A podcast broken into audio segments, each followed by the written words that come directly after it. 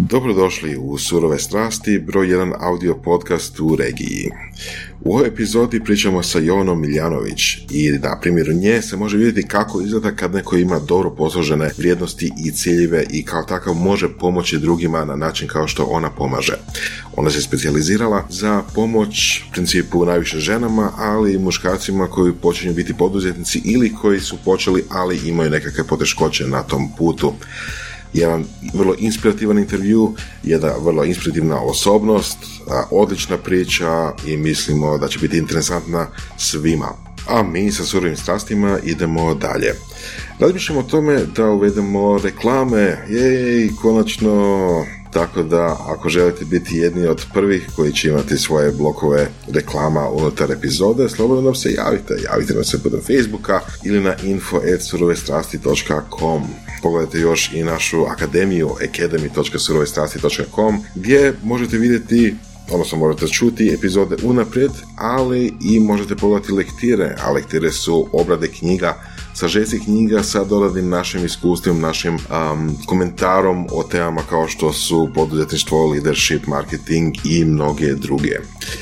Hvala na slušanju i čujemo se drugi put.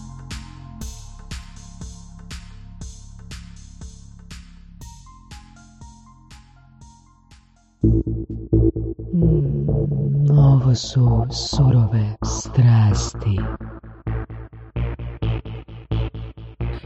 Što je tebi najbitnije? Mm, pojam taj da svako može da radi šta hoće, da ništa ne mora, da sve može i da svaka žena može da odluči šta hoće i da ne mora da zna kako, jer ja nikad ne znam kako dok ne uradim, da možeš da znaš samo nazad gledaš, da to ne sme da bude razlog da ne kreneš.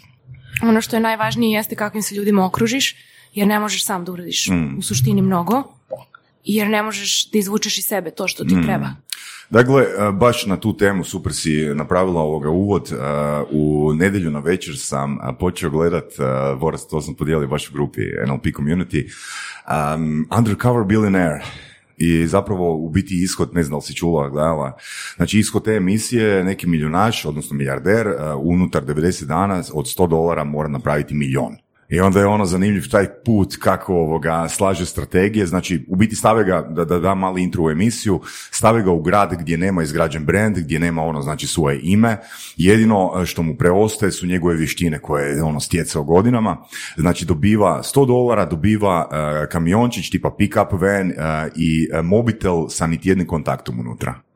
I onda u biti gledaš ono što se događa u tih 90 dana, koliko se približavaju, e, koliko se približava svom cilju i u biti na kakve prepreke najlazi i kako ih rješava, kako ono, kako u biti e, otvara nove opcije. Na? Ali jel znaš da znamo takvog jednog čovjeka?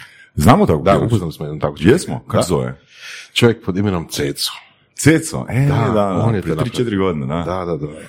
Znači, isto, isto, isto priča, tako kao. Ali baš ono- Znači, može se, može se. Ali baš ono- Pitanje snalaž- snalažljivosti. Da, baš ono, ono što je meni wow, ono u biti, stvarno sam jučer cijeli dan razmišljao ono, o toj emisiji, koliko zapravo, a, koliko zapravo ovoga, to nije nemoguće izvesti, jer evo ja ću dati primjer, baš konkretno svoj primjer, di sam napisao knjigu u pet i pol dana.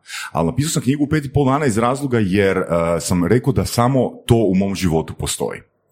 Znači nema ono dvije, tri firme, ono sad moram rješavati administraciju, sad moram rješavati ono sastanke, sad moram biti na telefonu, nego tih pet i pol dana nikom se ne javljam na telefon i imam samo to. I zapravo kad tak postavimo stvari, a, znači da je samo jedan ishod i da je sve predodređeno tom ishodu, biti najveći ometač a, najveći ometač našeg uspjeha ili neuspjeha je zapravo to što nam nedostaje neki fokus. Slažem se i knjiga koju svako treba da pročita se zove One Thing, o tome koliko je veliki izazov u današnjem svetu gdje smo bombardovani informacijama koje nam služe i koje ne i naš mozak prosto nije evoluirao da se bori sa tim i zato moramo da budemo tu za njega ili nju, kako vi- vidiš svoj mozak, i da mu olakšamo da zaista dođe brže do cilja i da nam bude zabavnije, jer ako se preopteretimo nećemo uživati u putu.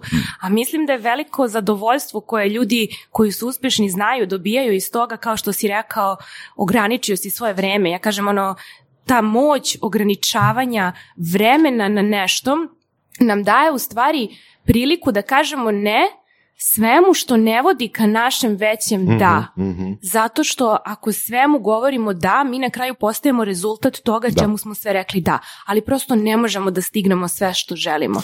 Pa to je zapravo svodi se na fokus, jel ne, ne znači da moramo uvijek cijeli život samo jedno raditi stvari, nekad, nekad isto tako treba znati kad stati, kad prestati raditi, kad se prebaciti na novu stvar. Ali to što si rekla da ipak previše stvari reći da nije tako dobar put.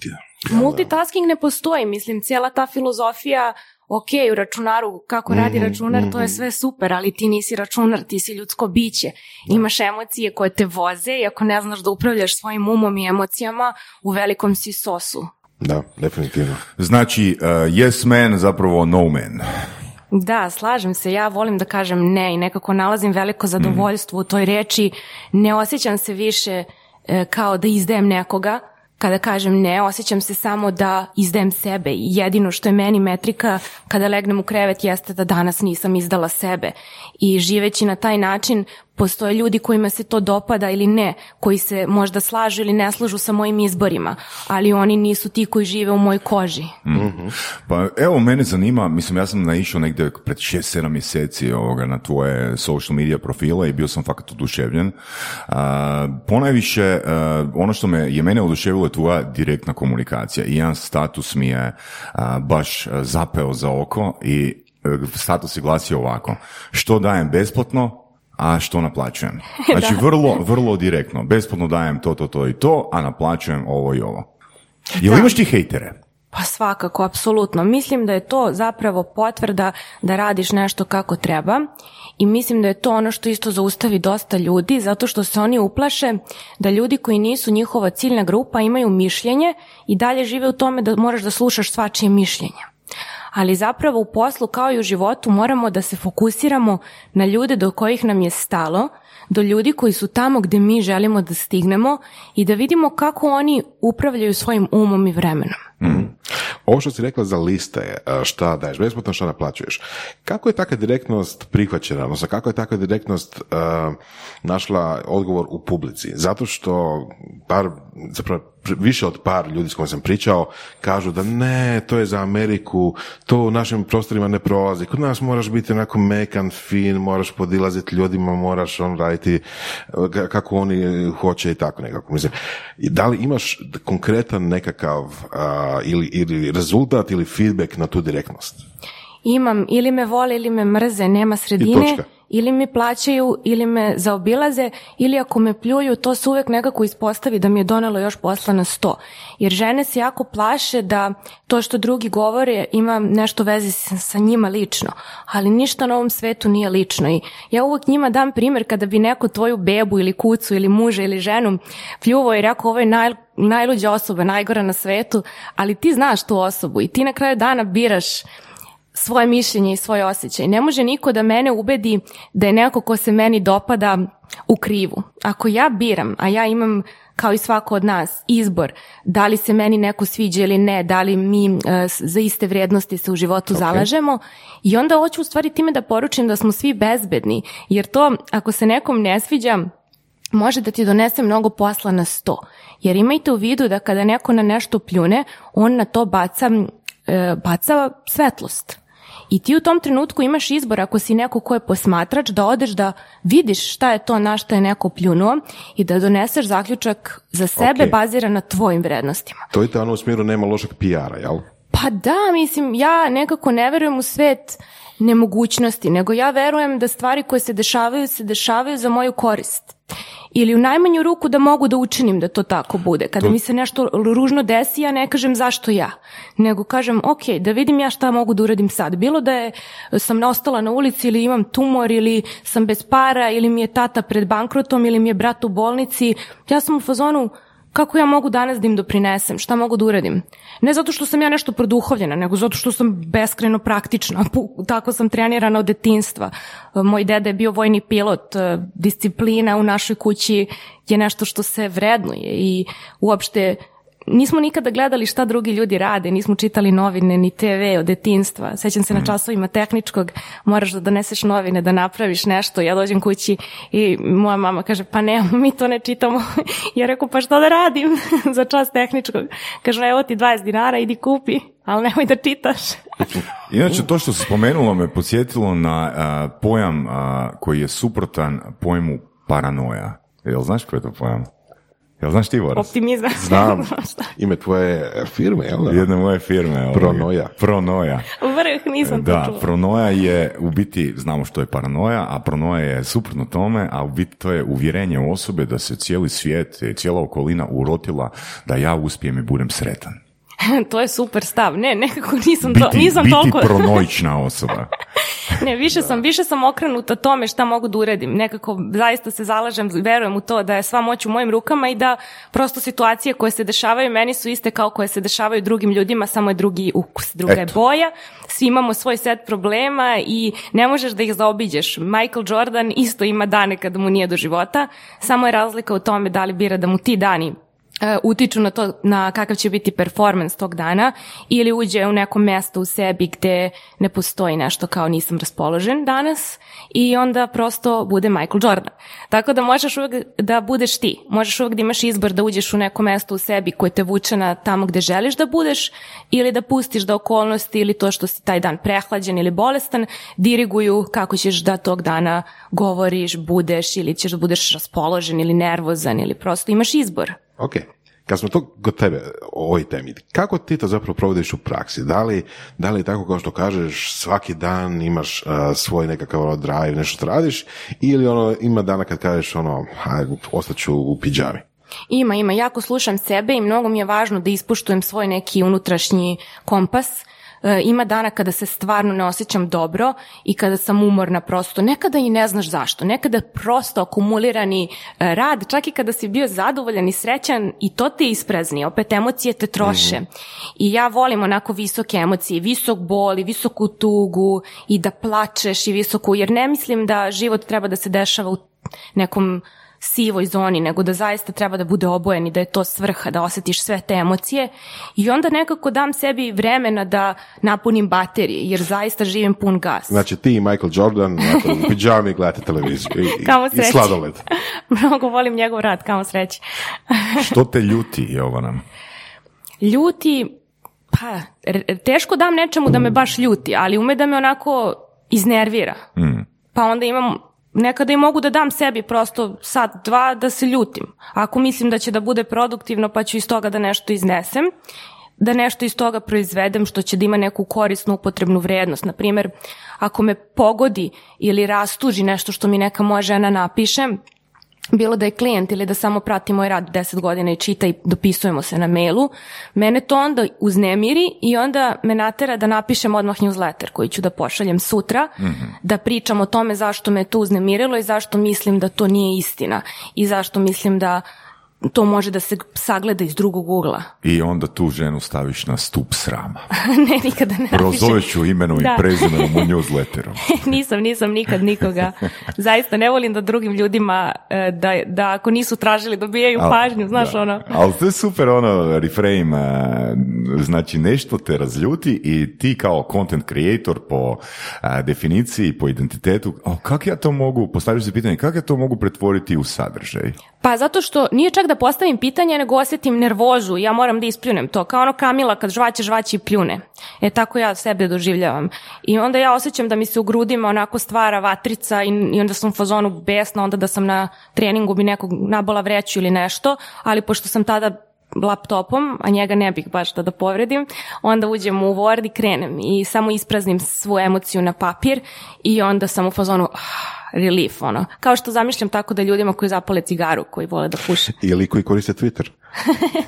Da, možda, ne znam, nisam tamo aktivna dugo, mnogo sam ga voljela 2011. godine i preko njega sam upoznala neke divne ljude u Americi kad sam studirala i onda kad sam se vratila u Srbiju je već počeo da bude aktuelan Instagram I onda sam prešla tamo zato što moja ciljna grupa su žene i žene su više na Instagramu. I prosto ja idem tamo gdje je moja publika.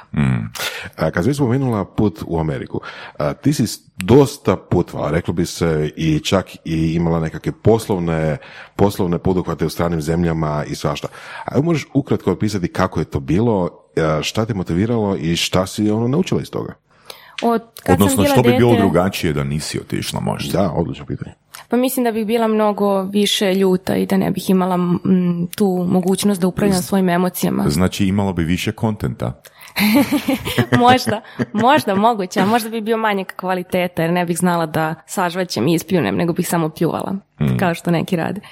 A to nije baš korisno, a nekako ja verujem da smo svi tu da budemo korisni jedni drugima, jer ne moramo svi pasti na istu rupu, prosto ako si pao, ajde, skreni drugom pažnju, imaš odgovornost, ko ima veću svesnost, on ima odgovornost, a ne neko ko ne vidi tu rupu. A, od kad sam bila mala sam želela da idem u inostranstvo, da putujem, da otkrivam nove stvari. E, uvek me vole, vole, volela sam rizik, prosto ložio me rizik, nisam imala strah. Rizik od čega? Rizik da ostanem na ulici, rizik da izgubim pare, ri- rizik da dovedem sebe u situaciju koja za sobom vuče neminovni rast. E, tako sam vaspitana. Jel to znači da se upuštala u situacije Jako u koje, situacije, u koje da. nisi imala plan B? Pa da, stalno, mislim bezbroj puta da odem u inostranstvo i da sletim i da i dalje ne znam gdje ću biti, da je tri ujutru i da ne znam ni kako da dođem do hotela, a i ne znam u koji hotel da odem, a žensko sam, a u pustinji sam, mislim hiljadu puta, ono u Americi isto tako, kad sam tek došla na koleđ nisam imala ničiji broj u telefonu, Otišla sam sa Montclair State University na, u New York da provedem tamo vikend i nisam znala da u povratku kada je vikend fakult, na fakultetu nestaje taj autobus, nego da te ostavi na autoputu. A ja nisam imala ničiji telefon i bilo je kasno noći, oni su rekli možda prođeš kroz ovu šumu da stigneš do faksa, ja kao super, ono, šta sada radim, ono. I sećam se da sam držala ključeve, jer sam razmišljala šta ako me neko napadne ili nešto, Uh, jer sam jako mala, 1,65 i 52 kile, Ni- nisam baš te, jaka sam, ali nisam, nisam, nemam masu, znaš. I stalo sam držala taj ključ u ruci i bilo u fazonu samo da mi niko ne priđe. Ne znam, nekako, ne mislim da nis, verujem da sam bezbedna, verujem da sam bezbedna i da sam zaštićena i dok sam na pravom putu da imam bukvalno anđele čuvare i, i ljude koji više nisu tu, koji su tu sa mnom u glavi i u energiji i nekako osjećam da sam bezbedna i da imam odgovornost da radim stvari koje me zovu, jer ako nemam, ako imam tu potrebu, imam i razlog zašto imam i ako ne sprovedem u delo, doći ću u situaciju da osjećam da sam izneverila sebe, a to za mene nije opcija. I kažem, htjela sam da idem u inostranstvo još u osnovnoj školi, tata moj e, je preduzetnik i on je tad zarađivao e, super pare i ja sam mu tražila pare, eksplicitno daj mi pare da upišem privatnu gimnaziju, da nakon toga dobijem punu stipendiju, pošto sam uvijek bila 5-0 đak, i da odem da studiram u Francuskoj na Sorbonu, jer sam voljela francuski od pete godine učila i on je rekao ne, ne dolazi u obzir, mislim da je to hira, ne potreba, ako ti to želiš, ti sama zaradi, obezbedi sebi to. Ja to prosto ne mislim da je neophodno. I mene je to jako ljutilo tada, ali nisam pisala kontent o tati, tad nisam imala blog i onda je to u meni prosto izazvalo tu želju da ja to sama moram sebi da priuštim, da meni ništa nije dato i da ja ništa ne zaslužujem samo zato što jesam, nego da prosto moram da se postaram da uzmem ono do čega mi je deklarativno stalo kroz akcije. I ništa, aplicirala sam na stipendiju, dobila sam delimično, ali moj tata nije imao e, da, dok je to došlo i realizovalo se prošle godinu dana i bla bla bla, i do tog trenutka on više nije imao stvarno pare da mi da. Prosto preduzetništvo ide gore dole, bio je pred bankrutom dva, tri puta i u tom trenutku sam shvatila da neću moći da odem. Tako da sam upisala devetu Beogradsku gimnaziju i završila je. Nakon toga sam opet aplicirala za fakultet na London LSE i još jedan fakultet, opet nisam dobila celu stipendiju, nije bilo za Srbe. I ja sam onda krenula na FON. Na FONu sam na drugoj godini... Fon je? Fakultet organizacionih nauka u Beogradu, smer management. Imala sam prosek 9.0, aplicirala sam za stipendiju i konačno je dobila na trećoj godini. I, pro- I preselila se. I to je bio taj trenutak. Nekako ljudima deluje da nekako postižem stvari lako ili brzo, ali vidite da nije. Ja sam od petog razreda osnovne škole želela da idem i da istražujem sebe i svoj rast u inostranstvu i nisam imala tu priliku Dobro, ok. Do 20 imala si, je, super, imala si želju. Ono što mene zanima, jesi li onda, mislim, u petom razdu već aktivno radilo na tome da ostvariš svoj cilj? Jesam, krenula sam da idem na organizacije, e, na, bile su srednjoškolske različite konferencije, ja Mhm. sam bila tada ono klinka i uvek sam nalazila način da uđem na te konferencije i Na da primjer? pišem beleške, pa bilo je svega, znači bilo je NLP-a, bilo je e, o prodaji i tu su uglavnom sve bili muškarci i prvi ljudi s kojima sam ja pričala o tome 2011. su a, Boris Dragović i Istok Pavlović i oni su mi dosta onako a, pomogli i nekako skrenuli pažnju da sam na dobrom putu i na što treba još da se fokusiram. To je bilo kad sam bila prva godina fakulteta i uvijek sam se pitala gde su žene, zar žene ovo ne žele, Mm, nije mi bilo jasno zašto one su povjerovale da mogu da rade samo jednu stvar i da kao nemaju izbor da rade sve i da ne mogu da izaberu da se bave tehnologijom.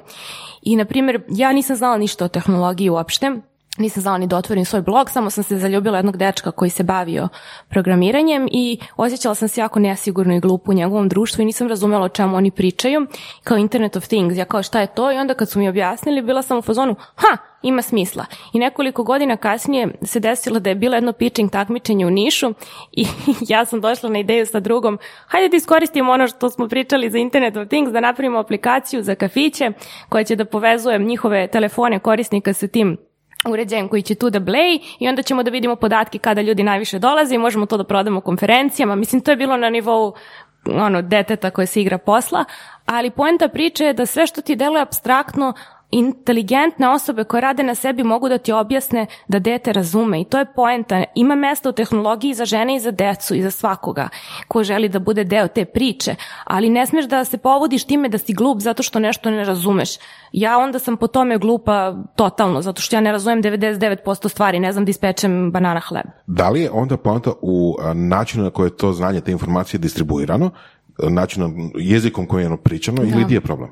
Ja mislim da je jezik, zato što se svi mnogo trude da zvuče pametnije nego što jesu i da zvuče kao cool, a u stvari najcool zvučiš kada te osoba razume. Poenta komunikacije nije ja sam car, a ti ne, nego je poenta komunikacije da smo ti i ja zajedno i da delimo, imamo zajednički pul značenja i to je poenta, da, Da se je, razumemo. da li je jezik, po tvom mišljenju, isto tako i barijera za možda žene? Da li je to isto bio problem ili barem dio problema ili problem negdje drugdje? Misliš kao terminologija, što ne znamo šta znači te riječi, kao ono cost per click i to? Ili? Pa, evo, recimo u tvom primjeru, rekla si da je jedan, jedan od problema je jezik, jedan od problema je način na koji se komunicira to znanje, te informacije. Da. Da li je, da li je tu negdje raskorak? Mislim da nije tu problem, zato što ljudi koji su eksperti u nečemu moraju da koriste svoje riječi, prosto je lakše i brže, da, efikasnije da se razumeju nego da govore sada pojednostavljeno. Mislim da je više moja otvorenost da budem glupa za ono što, uslov, pod navodnicima, Ok. i da pitam, jer mislim da mene nikad ni, nemam to kao sramotu. E, smatram da su sva ljudska bića vrijedna kakva jesu i da to da li ja danas znam kako da ispečem banana hleb ili šta Internet of Things mene ne čini glupljom od tebe ili bilo koga. I mislim da zapravo jedino šta tu može da se desi je da ako postaviš pitanje neko može da izabere da bude bezobrazan. Izabere da te spusti iz kog god razloga. Ali to će opet govoriti o toj osobi, a ne da si ti glupa. Tako da samo treba da nastavljaš da kucaš na vrata ako te zaista zbilja zanima odgovor na to pitanje. Ja sam neko ko je jako radoznao i zaista mi nikad nije bilo neprijatno da kažem da nešto ne znam, da tražim pomoć, da ako treba pet puta pitam. Mislim da je to u preduzetništvu jako važno jer ne moraš da znaš kako ćeš nešto da uradiš. Ja nisam znala kako ni za šta, ali sam znala nekako zašto mi je važno i koja je moja vrijednost i zašto, zašto to radim bez obzira na prepreke. E, to je to. Ako znaš zašto, naćeš i kako. Da, kao što kaže Viktor Frankl, u mojoj omiljenoj knjizi Zašto se niste ubili. Mislim da je to Dobra knjiga, dobra knjiga. najbolja knjiga za mene. Um, da li bi moglo da generalizirati, po tvom mišljenju, da li onda postoji jedan razlog ili mali skup razloga zašto, na primjer u tom slučaju, u tvom iskustvu, žene nisu bili zastupljene evo, u tehnici, u biznisu, gdje god? Pa mislim da je društvo takvo kod nas, ne, ne krivim društvo, nego ceo sistem sve ima Ali uticaja. koji dio sistema, koji, ok, obrazovanje Vaspitanje, može, ok, transgeneracijske dobro, traume, sama biološka struktura, ja verujem u to da prosto žene e, biološki imaju različit, e, različit set načina reagovanja na neke stvari i da mi moramo da radimo na tome. Ako želimo da budemo podjednako konkurentne, ne možemo da prilagođavamo svet sebi. Moramo da se prilagodimo pravilima tržišta na kojem biramo da igramo Na koji način? da, rad, da radimo na tome da razvijamo mišiće koji su atrofirali. Od nule ili da prosto one koji su dobri da na njima još radimo da ih razvijamo. Znači ne može, a, kao u bodybuildingu ako imaš disbalans povredit ćeš leđa. Koji je to set vještina, Jovana, po tebi? Za mene to su veštine prodaje, pregovaranje i komunikacije, upravljanje umom, broj jedan, mislim da je psihoterapija tu jako važna i sve te coaching tehnike koje ulaze u to, ali ja isto tako mislim da je psihoterapija plus coaching, e, da ne možemo da iza- samo izaberemo Mislim, možemo sve, ali ja biram da, da radim i na jednom i na drugom, jer sve ima svoje mesto. Mislim da bez komunikacije, pregovaranja i prodaje e, ne možeš da uspeš u biznisu. Naravno, tu su i veštine druge, ali ovo je za mene najvažnije i rezilijentnost, ne znam kakva je hrvatska reč, na engleskom je resilient, na srpskom zvuči onako baš čudno kao elastičnost, pošto Može to, biti, da, otpornost. Otpornost, da, mislim, to je ono što, ja mislim da je moja super moć, ono, što moj najbolji drug kaže, ti si kao loptica skočica, ono, što te treste nešto jače, ti jače odskočiš. I uvek kad se desi neka katastrofa, on je u fazonu, samo čekam da vidim šta ćeš da napraviš iz ovoga, znači samo te čekam. Koliko god je nešto e, loše, ja dam sebi odmor da se napunim i onda ono se vratim uvek jača. I to je osobina za preduzetništvo, zato što neminovno ćeš biti na podu mnogo puta i onda priča koju pričaš sebi kad si na podu je ono što menja sve. Ja nikada neću da mučim sebe i sebe i govorim sebi ružne reči jer ja volim sebe i želim da ženama poručim da disciplina koja dolazi iz ljubavi čini da budeš nezaustavljiva. I ja u ovih 15 godina e, komunikacije s ljudima i educiranja e, sam došao do jednog zaključka da se sve discipline, bilo da se zove e, social engineering, NLP, pregovaranje, bla, bla, e, da se svode na riječ samopouzdanje. Da, samopouzdanje Dakle, nešto nije, što... nije problem u prodaji. Znači, prodaju možemo, moram- možemo prodajne tehnike izgooglati u dva dana. Ali a, taj poriv da nekog nazoveš ili da s nekim dogovoriš sastanak, to je problem i taj problem pro- proizlazi iz nedostatka samopouzdanja.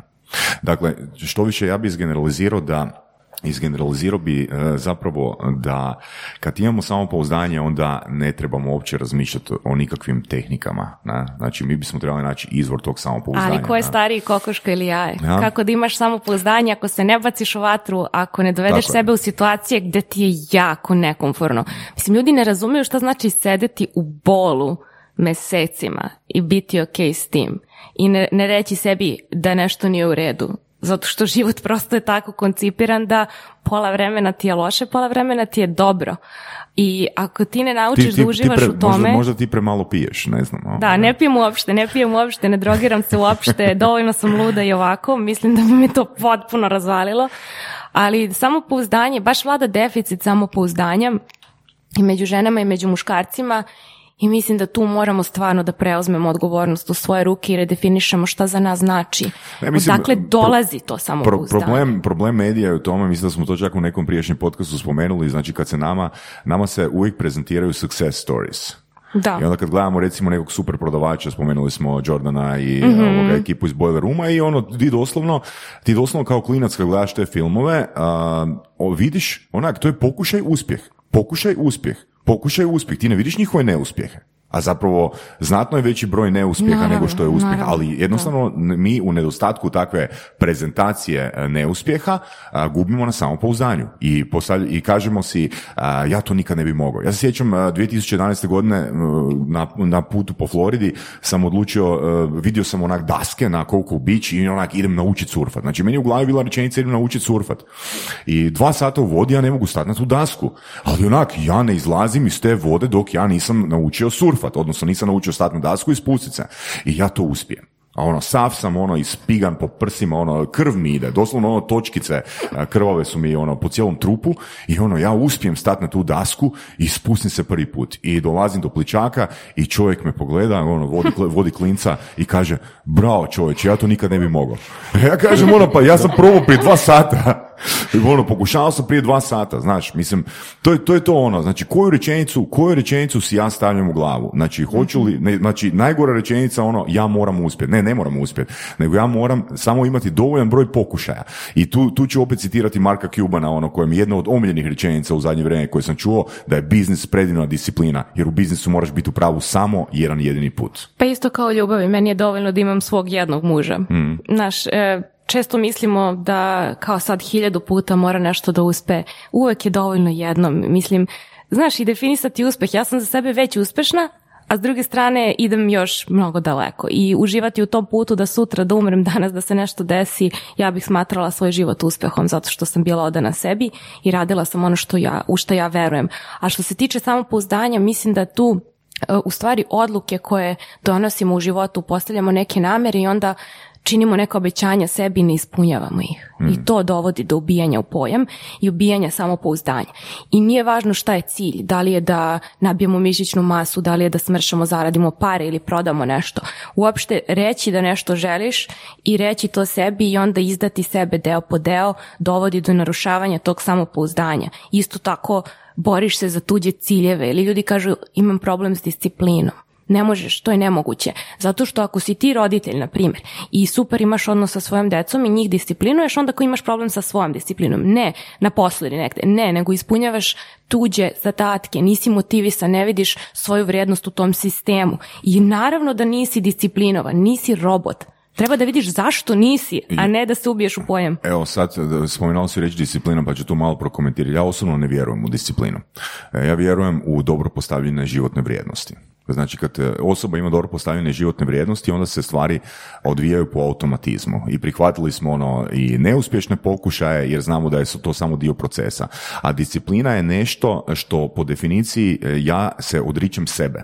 Jer to je nešto što meni ne paše, ja se odričem sebe. Na primjer, a, disciplina ti, ko- ja vjerujem da ti disciplina koristi u početku. Znači, ja sam rekao da ću sljedeći godinu dana ići, na primjer, na krav magu, što i idem. I naravno da se meni svaki trening neće, a, svaki trening se meni neće sviđati. Ok? Što više, više mi ih se neće sviđati nego što će mi se sviđati. Ali imam na umu koju točno vrijednost ja zadovoljavam nakon godinu dana tih a, treninga. Ok?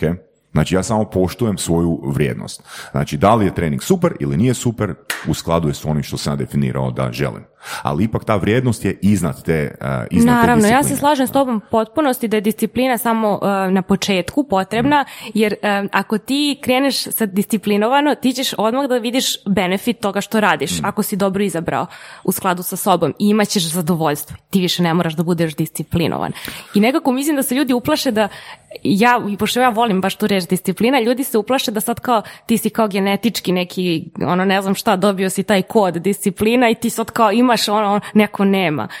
Ne, nego samo na početku ja umem sebe da naložim na to da je vredno da uradiš i kad ti se ne radi, jer znam da je nagrada vredna, dovoljna. Znači ja to volim, prosti Boris, ja to volim onak uh, sumirati ono vrlo jednostavno. Znači prije nego krenem u nešto, ono postavljam si pitanje ili ja to želim ili ja to ne želim.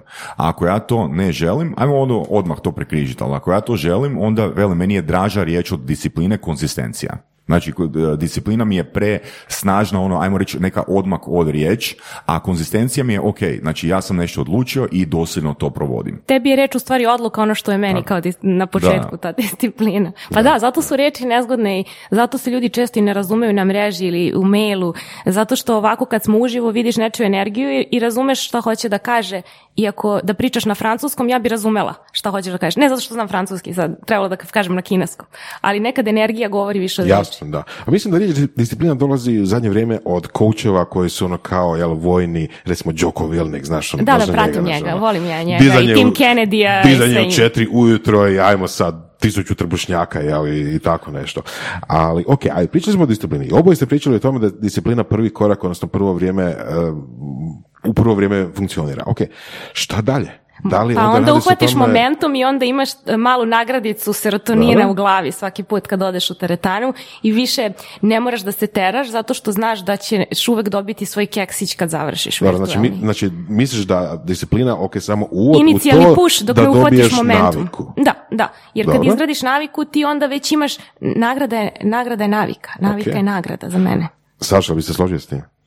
Šta ćeš ti nakon godinu dana krav mage? Ja ću, ne, mislim, ajmo ovak, znači glavni ishod pokre- kretanja u nešto, znači za što smo odlučili da imamo vrijednost u tome, je stvaranje automatizma. Znači navike a, Jovaninim riječima. Znači ja, ja želim što prije stvoriti sustav.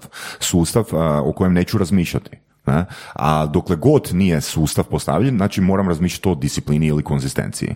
Ali glavni ishod mi je da što prije prestanem o tome razmišljati, da to se odvija samo od sebe. Pod navodnicima, znači bez ulaganja svjesne energije. Ok, jasno. Da. Evo recimo pitanje, sad recimo godinu dana krav mage i ono tipa skužiš da, ok, imao si disciplinu, išao si svaki tjedan, a, i ok, i većina treninga ti nije baš ono pasala, neki jesu, neki nisu. Da li bi onda išao dalje još godinu dana krav mage ili bi recimo tražio neki drugi sport, ne znam šta? jedno, pa ili jedno i drugo je, i jedno i drugo je opcija. Stvarno je. Znači ono što... Znači, da, išao bi s tim da možda promijeniš Da, da, Slušao apsolutno. bi osjećaj. Apsolutno, da. Samo što velim, ja sam zaljubljenik u Krav Magu iz razloga jer je najsličnija uh, NLP-u. Znači, od točke A do točke B uh, na najbrži mogući način. To je moj glavni razlog zašto biram uh, Krav Magu, ali jiu-jitsu, baš super da si spomenula, izuzetno volim, izuzetno respektiram. Nemam puno iskustva sa jiu-jitsom, ali mislim da baš imam žicu za to. Da. Ima žicu za jiu-jitsu. Da, da, da, da, jiu-jitsu, jiu-jitsu, da. da. e, daj mi reci ovako, ono što, ono što me interesira, mislim, community priča. Ti si peti razred osnovne škole i mm, kakva je tvoja okolina? Znači, da li u svojoj okolini imaš, ne znam, prijatelje, prijateljice s kojima se možeš poistovjetiti, koji podržavaju tvoje ciljeve ili, ili jednostavno onak se zatvaraš doma, guraš glavu u jastuk i... Ja guram glavu u knjigu. Guraš glavu u knjigu Da, i, da, ja to sam ti sam gurala glavu u knjigu kol bela lala. Ja čitam knjigu dnevno i ljudi to ne mogu ukap- Kako ti stigneš? Pa, brate, ustanem u pet i imam tri sata za sebe. Svaku knjigu, skoro svaka knjiga je dva, tri sata, brate. Znači, skoro svaka. Ono, pošto ja čitam na Kindlu pa znam koliko traje. I jako vidim da nešto od mene, e, pošto kad čitaš jako puno knjiga, već postanu neke knjige onako malo kao predvidive i dosadne, jer znaš odakle izvuko tu priču i koji je ono taj or- origin story i onda si u fazonu, ok, ovo znam, aj ćao. Ali u svakom slučaju, poenta toga jeste da ja kad sam bila mala, nikad ni- mi nije bilo bitno da me deca e, u školi, da se ja sad sa svima družim i da me svi vole, jako sam volela, mislim volim i dalje svoje roditelje i mnogo cenim svoje roditelje, posebno e, moj tata u poslu je bio moj poslovni model, samo sam ja htela deset puta više nego onda zarađujem i deset puta manje da radim, jer je on radio zaista svaki dan. I to je ono što je meni bilo važno i u tom u skladu sa tim ja sam znala šta ja želim i nije mi bilo bitno da li me drugi razumeju. Znači, nikad nisi bila predsjednica razreda. Ne, ne, ne, uvijek sam gledala da što manje se aktiviram u tom smislu, em, da što manje vremena mi oduzimaju stvari koje me ne zanimaju. I baš sam uvijek nalazila način da dobijem pet iz onoga što me ne zanima, tako što se trampim da nekom uradim sve iz engleskog, francuskog i onoga što me zanima, on meni da pomogne na tom testu i uvijek sam bila 5-0 i to je ljude užasavalo. Ka, vidimo da te baš briga, ali kako uspeš da, da onda budeš kao ovi koji su štreberi, a nisi to, kako ovo je moguće. I to je neki ljudi jako nerviralo, neki su imali respekt prema tome, isto i dan danas. Neki su u fazonu trebate ono ubiti kako može tako lako da bude, a drugi su u fazonu šta ti znaš što ja ne i reci mi daj mi malo ono, give me some of that. Tako da u tom smislu od osnovne škole mi je bilo važno da ne izdam sebi principe po kojima sam vaspitana, jer je to nešto š- zašto ja stojim i religiozna sam osoba, imam tu vrednost u glavi, isto neki moralni kodeks po kojem se krećem i navigiram život i to je jedino što je meni važno. Sve ostalo, da li se Peri sviđa, da li Mika misli da sam ja cool ili ne, nije moja stvar, jer Mika i ja za godinu dana više nismo u istoj državi u glavi. netko nije bio na puno dječjih rođendana. Tako je, nisam išla ni na ekskurzije, ni na dečije rođendane. Em, zvuči totalno ludo, ali mislim, mene, sećam se, tata me pokupio s jedne ekskurzije na kojoj sam bila i rekao kako ti je bilo. Smijem da psujem. Ja sam rekla sranje, ono. I on je rekao, pa što si išla? I ja rekao, pa ne znam, ono. Da, kao što si išla, brate, znaš. I ja rekao, pa neću više ići. Kažem, pa nemoj. Ja rekao, mogu ja te pare da stavljam u stranu, da ih iskoristim da odem u London da učim jezik. Kaže, možeš i za četiri godine, tako i bi. Super.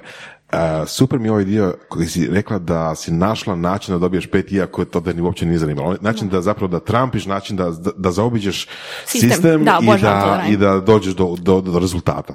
Ali malo o tome pričati. Pa, da nema moralni kodeks, bila bi u mafiji, to je sigurno. Ali jako se ložim na te prečice.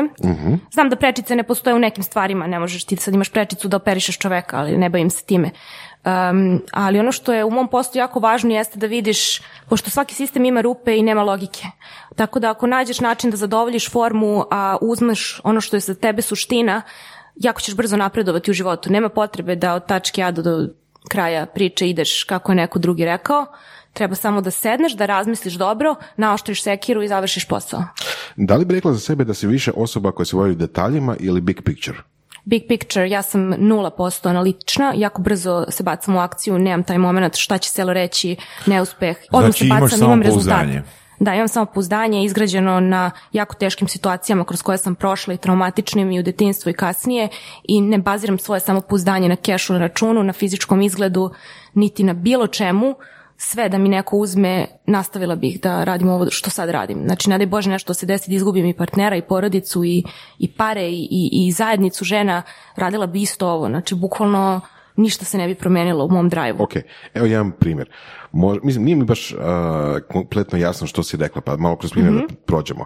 Evo, pričao sam sa nekim i pričali smo o održavanju neke konferencije. I sad komentar je bio zašto na toj konferenciji su, na primjer, uh, grickalice, sokovi raspoređeni onako bez veze na stolu, zašto to nije došao neko i aranžirao, da to bude lijepo, da to bude fancy, da to bude nekako, jel, uh, estetski, estetski složeno. Da li bi ti, kad bi radila konferenciju, razbacala grickalice po stolu ili bi napravila neki aranžman? Ja bi pla- ja sve outsourcujem. Ja Dobro. sve volim E, da delegiram. e, odlično, Sve. odlično. Znači, nekom bi platila da napravi aranžman. Jeste, ali moj aranžman ne bi bio lep. Meni je jako, no, nisam ja nešto za lepo. Meni je više tu funkcionalnost. Da, Kao u onom filmu Founder, ako ste gledali.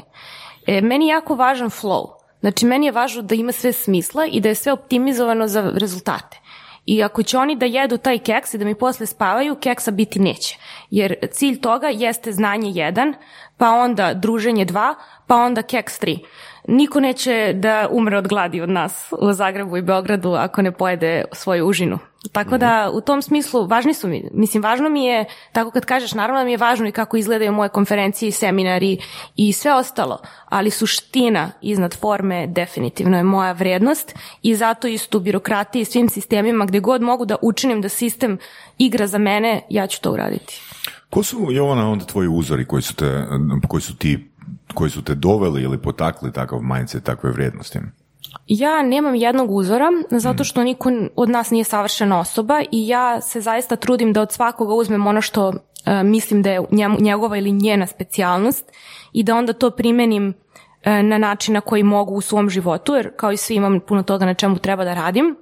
I onda nađem nekoga ko je u tome 10 godina ispred mene i dam mu jako puno para da bih bila u njegovom krugu. Neka je to i sat vremena mesečno sa 10.000 ljudi iz celog sveta, kao kod moje mentorke Brooke gde je plaćan 21.000 dolara um, od aprila, a u suštini vidjet ću jednu mesečno na 10.000 i kao postaviš jedno pitanje. Ali ono što je meni važno jeste da budeš u energiji takvih ljudi i da zaista budeš u krugu ljudi koji su tamo gde ti želiš da budeš, jer je to za mene najbrži put da stignem gde sam pošla. To je da se okružiš ljudima koji su već tamo i da slušaš kako oni razmišljaju i rade. I drugo, da ne postavljaš pitanje kako tačno, jer je to nebitno. Isto kao kad mene neko pita za biznis, šta tebi znači da ti ja pričam šta sam je radila od 2011. Ti nisi ja i sad nije 2011. Dakle, možda će to uh, ljudima biti uh, čudno, možda neće. Dakle, da ponovimo, Jovana plaća 21 tisuću dolara da postavi eventualno jedno, jedno pitanje. Tako je. I samo jednu stvar da ti kažem, kad sam prvi put uplatila njen program u septembru 2019. izabrala je mene prvu da postavim pitanje. Ko zna, Eto, popust. Dobila si popust. Da, ali znate šta je važno? Takvi ljudi vam kažu jednu reč i otvore vam vrata. I A to da vredi mnogo a da li više od ali 21.000 ok, ok, dolara. Super, evo ovo mi je super što si sad rekla, pa ćemo to malo challengeirati. Kako znaš da to nije placebo? Baš me briga. Ja mnogo volim da jeste jeftinije, zato što ja uvek napravim više nego što uložim. Ja imam uverenje da sam ja svoja najsigurnija E, to je investicija. to, to je to. I ja dok vozim po tom uverenju da sve mene demantuje, ja ću i dalje tražiti jedan razlog zašto sam ja u pravu. Isto kao i svi. Evo, svi mi živimo u priči. Jovana, ja sam uh, 19, tvora si 18, koga biraš? Tisuća dolara, ha? 19. Zato što volim broj 19. Vidiš kako ja odlučujem? Potpuno nelogično. Sada da, da, da je moj muž Strašno. ovdje, on bi ti otvorio Excel tabelu. Ali ja to ne radim. Prosto Da, drugačije super, radimo. Super. A, ovo mi je isto super što si rekla, a, to što sam ja radila od 2011. ono danas fakat je nebitno. Znači, a, jel se sjećaš koji su bili tvoji neki, ajmo reći, poticaji, rekla, spomenuo si istoka. A, koji su bili tvoji neki poticaji da ono otvori svoj prvi blog? Moj prijatelj sa fakulteta iz Leskovca, Vladimir, je rekao ti zaista voliš da deliš s ljudima stvari koje naučiš i mnogo ti je stalo da to što si ti dobila se ne završi na tebi, nego da drugim ljudima e, dođe do njih, da oni mogu to da urade. Što ne otvoriš neki blog? On je bio programer, ja ne, ja rekao "A, ne znam kako i on kao ćeš da ti ja otvorim, ti samo treba da se uloguješ u WordPress i da pišeš, to je lako. I ja rekao hoću. I on mi je otvorio blog, zvao se Peraspera ad Astra, preko trnja do zvezda, moj omiljeni latinski citat, štreber i ništa, krenulo je i pič- tu sam pričala o tome kako da ljudi dobiju punu stipendiju da odu da studiraju u Ameriku. E, onda sam tu u tom tekstu spomenula CV motivaciono kako da napišu. Onda je tu počeo moj biznis sa tim, tu sam zarađivala jako puno. Svima sam štancala CV-eve i motivaciona pisma za sve biznise, fakultete na engleskom, na francuskom, šta god hoćeš Jesi šaljem. imala neku šprancu? To, to onak zvuči dosta time Šta je to? A, da si Template. imala te- template ono po kojem si radila ovoga Ne, CV? nisam, ali sam jako brza zato što sam efikasna. Kad nešto radim, ja ugasim sve druge prozore u glavi. Znači, jako sam efikasna. Ja ne radim više od si 2-3 životopisa? sata dnevno. Jel se sjećaš koliko si- Hiljade, hiljade, zato što kad sam prešla hiljadu, onda sam krenula da delegiram to na ženu koja se time bavi zapravo za pare, koja je zapravo profesionalac i koja to i dan danas radi. Jer meni i dan danas stižu upiti za tekst iz 2011. Da li možeš da mi napišeš CV motivaciju? Ja rekao, više to ne radim, ali znam ko može.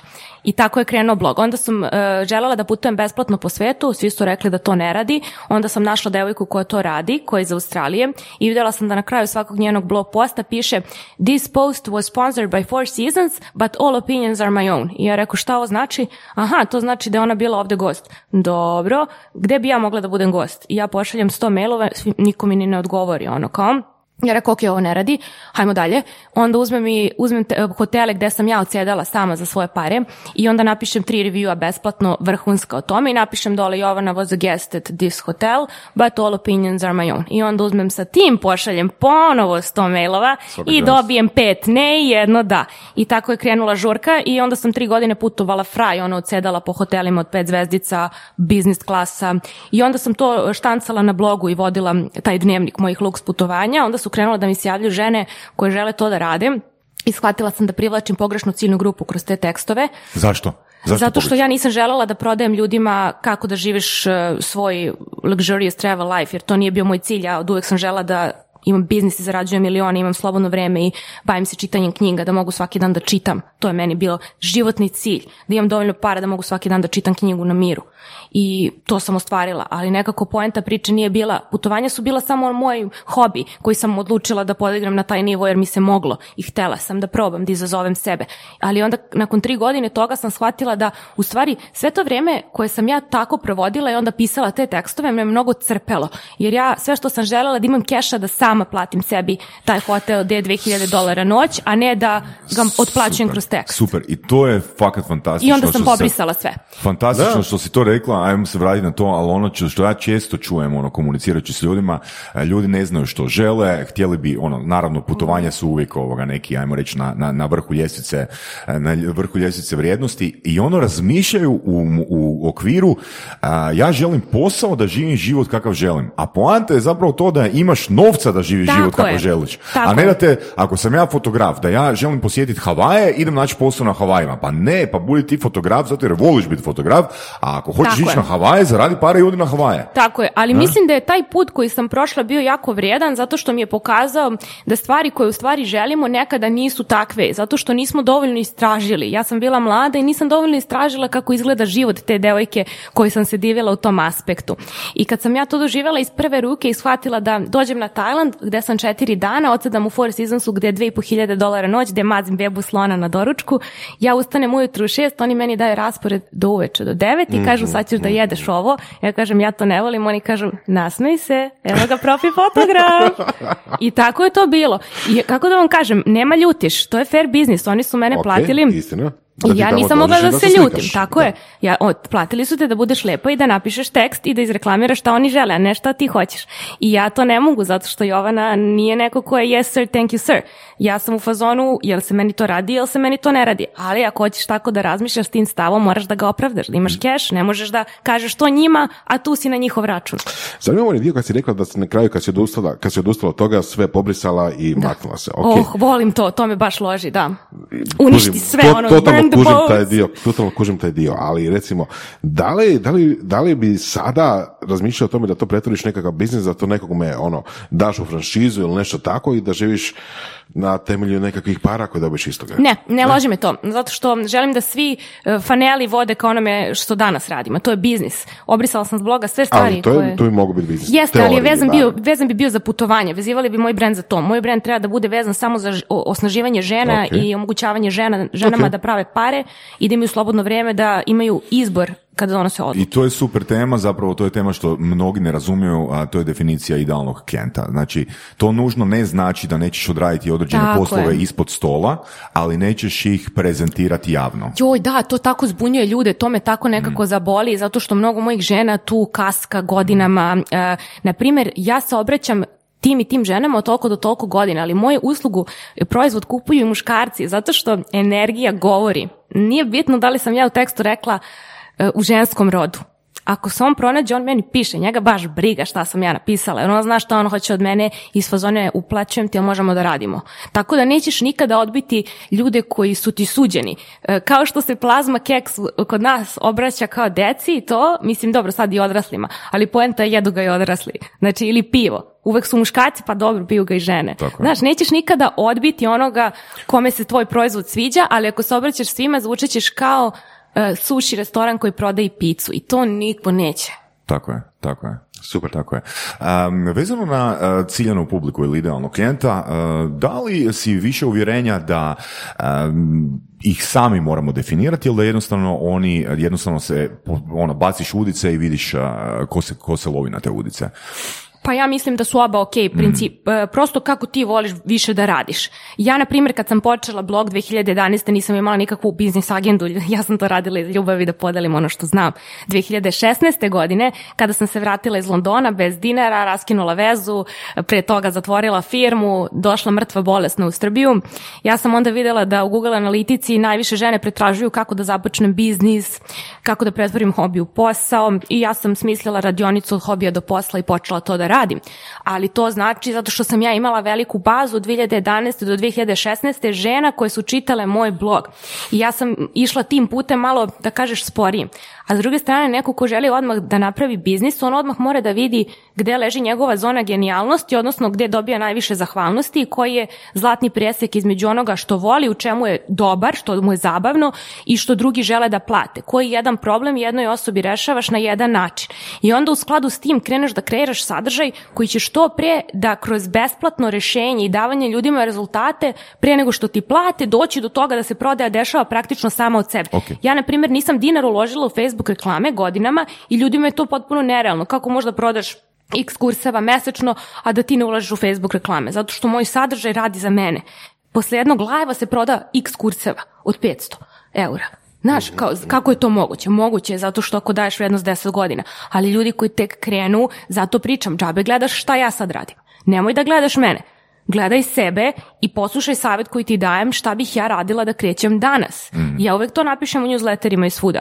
Zato što je nekada se povodimo tuđim uspehom, ali to nema veze sa našom pričom sada. I kao totalno su druga pravila igre. Svake godine bih drugačije, ali mislim da se vratim na ciljnu grupu. Mislim da je ok strategija da ako znaš da želiš da imaš online biznis, a nisi još siguran ili sigurna šta tačno je to tvoje, da kažeš tvoja, tvoja stvar, onda možeš i da kreiraš sadržaj koji tebe loži, a koji daje neke rezultate mjesec dana i da vidiš. Čekaj, čekaj, rezultate mjesec dana, što bi to značilo? To znači da rešavaš neki problem mjesec dana ljudima besplatno na Instagramu kroz fotke, audio, video, i live-ove i vidiš da li neko tebi traži um, da li neko tebi traži da ti plati? Daj mi primjer, kako rješavaš problem nekome na Instagramu? Pa evo, na primjer, kako je moj muž napravio biznis od nule, nije i uopšte hteo da priča o tome. Ja sam njemu rekla, ti si zaista genijalan za komunikaciju i pregovaranje i ti to radiš na baš drugačiji način. I on je bio u fazonu, "E, ne, ja se bavim zdravljem i treningom. I ja rekao, ajde pričaš u petak, radim live, imam gosta, ali gost otkazao, upadaj. Šta da pričam? Pričaš o komunikaciji. I on održi live na mom Instagramu sat vremena i stigne 75 poruka Jovana, Ok, kužim. jel on ovo radi za pare, meni ovo treba. Ali čekaj, A ja to je bila, kažem, to je bila radi. tvoja platforma. Da, moja platforma.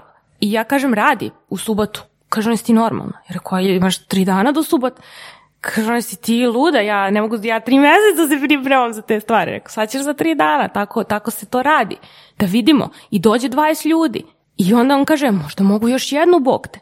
I proba i evo to godinu i po dana kasnije to mu je full biznis, ali poenta Ali poanta je on da je bio na mojoj je bio na jest. platformi. I to je poenta isto jako važna ljudima. Neki ljudi misle da je samo do platforme. Pa nije, zato što neko drugi da dođe i onda da održi radionicu koja je shit, misliš da bi Naravno, imao posla. naravno. Ja uvek kažem, uvek je prvo kvalitet. Jer nekad ljudi meni pišu, ja, možeš da mi ovo izreklamiraš. Ne, ni za pare, ni besplatno. Jer nisam ja ta koja će biti tvoj... em, kako da nazovem? Da, ok, gle, ja, mas- ja se mogu složiti s tobom, em, ali opet e, brand nas često može zavarati, znači to je istina, ja imam to iskustvo gdje sam prije godinu i pol, dvije godine sam bio u SAD-u na, na seminaru kod e, broj jedan brand osobe u svijetu i social engineeringa i seminar je smeće. Da, to se meni sto puta desilo. Seminar je najobičnije smeće i nikom nikad ne preporučam da posjeti osobu Christopher uh, Hednig, jer čovjek nema jednu desetinu znanja uh, koje imam ja. Ono, ne da sad sebe hvalim i zdižem, nego ja sam došao po mind-blowing experience, a dobio sam ono... Nemoj tako, dobio si mind-blowing experience. Dobio sam, dobio sam, dobio, dobio sam što- to, Ali- to. Dobiješ, je, dobiješ je, je. iskustvo. Slažem se, Ja se. uvijek je rekao, Slažem se, ali iskustvo je ono što dobiješ kad ti ne treba. Ne, to je super, Znaš, mislim- pazi, to je super moć. Ja ne mislim da su to bačene pare. Ljudi Ne, isto ne, ne, tu nisam, misle. nisam rekao da su to bačene pare. da. Ono što sam ja dobio od Christopher Hednegija je samo pouzdanje. Da, nije li super? Koliko si ga jeftino dakle, platio znači, ja sam skužio, jebote, ako on prodaje ovaj glupi Šta ja seminar radim? za 3,5 tisuće dolara, znači za 800 dolara po danu, Tako je. čovječe. Tako i meni, ali meni je to baš satisfaction kad uplatim nečiji kurs za 2000 ili 5000, a vidim šta ja dajem za ženama za 500 eura i onda mi je sjajno jer mi dolaze žene iz inostranstva koje su prošle kurseve najvećih svetskih biznis konsultantica koje zarađuju milione i kažu mi ja moram da kupim tvoj kurs zato što ja na onom kursu sam dobila neki ono kao blueprint, ali meni ništa nije jasno kako je to da pri- primenim na hrvatskom tržištu. Meni treba da, da mi možemo da razgovaramo. Meni treba da ja mogu svakog petka tebi da pišem i da znam da ćeš ti da mi odgovoriš, jer si mi odgovarala i besplatno kad sam te pitala godinama, a nisi imala ništa od toga. E, tu ljudi biraju tebe. Tako je, da. Zato nemamo konkurenciju. Ali sad pazi ovo, recimo da se vratimo opet na ciljnu publiku i opet ću se vratiti na Christopher Hednegija. Znači, to je čovjek koji je našao neku nišu koja ima e, fora ime i ne I muze. i, i tako je i znači daću jedan daću jedan paralelni primjer toga ne? znači ja sam 2012. godine se počeo baviti nečim što se zove flyboarding E, Znači, e, jet ski, daska i ono dižete iznad vode. I ja sam zapravo završio, skoro sam završio kao predstavljajući Hrvatsku na prvom svjetskom prvenstvu u flyboardu u Dubaju. E, ali sad pazi, zašto to pričam? Zato što jebote nije bilo konkurencije. Znači nije bilo konkurencije, znači praktički flyboard je 2012. stigo, ono, u svijetu se valjda sa flyboardingom bavilo ono 100 ljudi. Ali to je ono što je Christopher Hednage napravio. Znači, našao je svoju ciljenu publiku. To su geekovi, IT-evci koji ne znaju komunicirati, ajmo to nazvati, ajmo dodati riječ inženjer, engineering i oni će na to kliknut. Znaš? Nema nikakvih slučajnosti sa LP-em. da.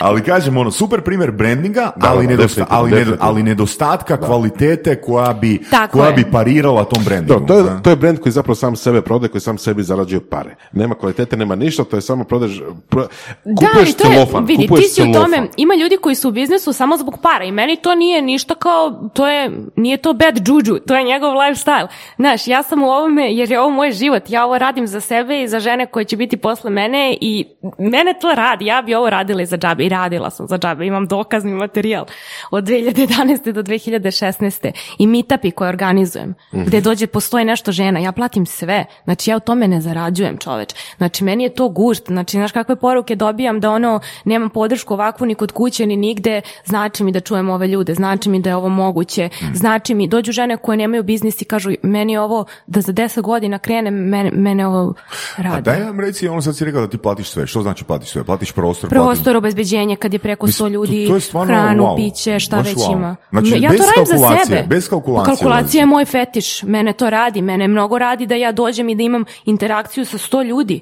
da, gde, gde ja dobijam takav feedback od ljudi gde sam ja mind blown. Ajde, reci nam, koliko košta recimo organizacija takvog eventa i u satima i u novcu? Pa, na primjer, ti eventi traju 2-3 sata, Mhm. sad zavisi gde radiš. Ako radim u hotelu, onda me košta oko 150 eura za salu, gde staje oko 90 žena, mislim plus minus, ono, zavisi Naravno. koliko, znaš, dođe, ođe, nikad nisu sve tu sve vrijeme, traje 2 sata, pa ulaze i odlaze i dolaze, nekada imamo predavanje, imamo kafe pauzu, ono, keks, kafu, čaj, koji je lepo sređen. I to je u suštini koncept, ono, ispričamo se, imamo, uh, mislim, nemam nikakav sad materijal da im tu dajem, nije kao prodajno, nemam upsell, to je to, ljudi, istu stvar prodajemo 2016. Nije upsell, poenta je Ali zapravo community. je upsell. Mislim, upsell je u tome što kasnije će tebe tražiti za nešto. Možda ne tog dana, tog trenutka. Dobro, da, ali čekaj, čekaj, čekaj, čekaj, čekaj, Mislim, čekaj. Ima to biznis smisla. Nije to samo... Pa ima nije smisla to samo- ljudski, zato što će one otići Da. kući, one, meni je cilj da, Da. one pričaju sa tri žene iz njihovog okruženja, ej, vidi, znaš šta Da, sam da, čula da, da. je moguće, brate, vidi ova žena šta radi. Ne za mene, nego za žene odande koje pričaju različite Eto. jezike, različite priče. Imamo Mhm. žene koje su iz svih kultura, imam žene s Novog Zelanda, e, žene iz Novog Pazara, žene skroz zamotane, žene skroz otkrivene, žene s Kube, znaš, da, da, definitivno to je ima- potpuni ima mind, e, smisla.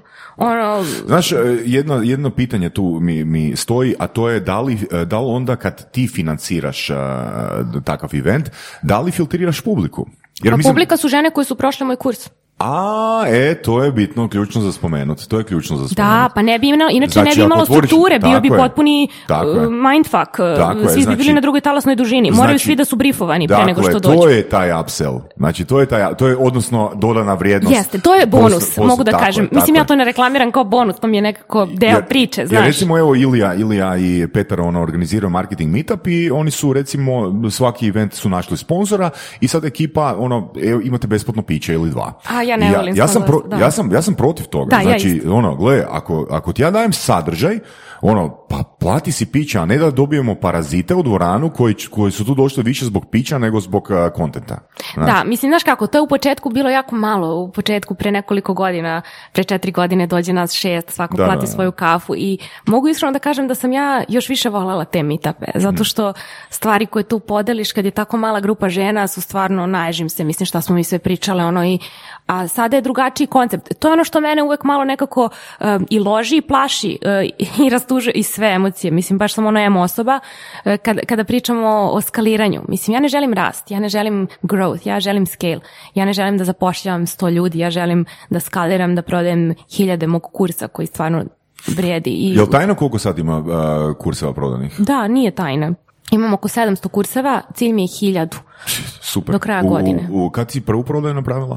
1. juna 2019. godine. U, I Znači u, ajmo reći manje od dvije godine, i skoro bez si na reklama, one- bez reklama. bez reklama, na 1000 true fans si skoro, ha? Da, i ono što je meni tu jako važno da kažem jeste da je prvi taj kurs bio lansiran samo za ljude sa newslettera za 97 eura, sada je 497, bit će 997 i svako će uvijek imati pristup koji god kupio kada. Ja jako puno, puno ulažem u sebe i meni je ključno da te žene koje su krenule sa mnom na put idu brže kako ja idem gore, a ne da ostaju tamo i te informacije, neke od njih uh, se menjaju, neke zastarevaju kao što znate i ja svake godine snimam iznova sve, stalno bacujem... Iznova sve? Da, stalno plaćam novi redizajn svih proizvoda o svom trošku, svi dobijaju sve update, znači svako ko je kupio e-book u maju, e-book koji sam lansirala je mali proizvod jeftiniji, 27 eura, prosto ljudi koji prosto nisu committed da imaju biznis, nego su više interested i više im je to uh, flertuju s tom idejom i sasvim je ok imati proizvod za njih, kao što Tiffany brand imaš ono hairpin, a imaš diamond jewelry. Isto tako ja to vidim, jako mi je važno da ta vrijednost, da to što ja ulažem, da oni shvataju kako ja vidim biznis i šta je za mene integritet i koliko je meni to važno. Da ne kao ja sad sam uzela pare, ja sad idem na Maldive, a vi baš me briga da li ste primenili. Meni je bitno da oni primene ja hoću da identifikujem sve blokade koje im stoje na putu. Uh, cena je jedna od najvećih, kako formirati cenu, cena kao odraz lične vrijednosti, koliko u stvari laži i e, pogrešnih uverenja ljudi imaju kada je u pitanju cijena. Kao, ja ću da pomognem ljudima pa ću da spustim cijenu. And how is that working out for you? Da, da, znaš, mislim, ono što je bitno spomenuti, ono koliko je, recimo, mindset u Srbiji, uh, ajmo reći, po tom kriteriju educiranosti i korištenja tih programa uh, naprednije nego u Hrvatskoj. Konkretno, uh, dečki Istok i Ivan Bildi su napravili platformu i doslovno to što si ti rekla, isti primjer, znači bez ulaganja u marketing, ono skupili ogroman broj uh, sudionika u online programima. Znači u Hrvatskoj ne postoje e, takve platforme, odnosno trenutno ne postoje takve platforme koji su ljudi spremni platiti neki malo ozbiljniji novac, tipa 500 eura. Stvarno? Pet- da, da, da, toga, toga kod nas, barem koliko ja znam Voras. Dobro, da, ali ja mislim da je njihov koliko- do- znači, jeftiniji nešto kurs, ne? Da, da, da, 300, ali ne? mislim da je, ali isto je ono nekih Dobro, ali 300-tinjak- oni imaju, oni su 300-tinjak je- radili aktivno Facebook oglašavanje. Ne, čak i, čak i na početku nisu.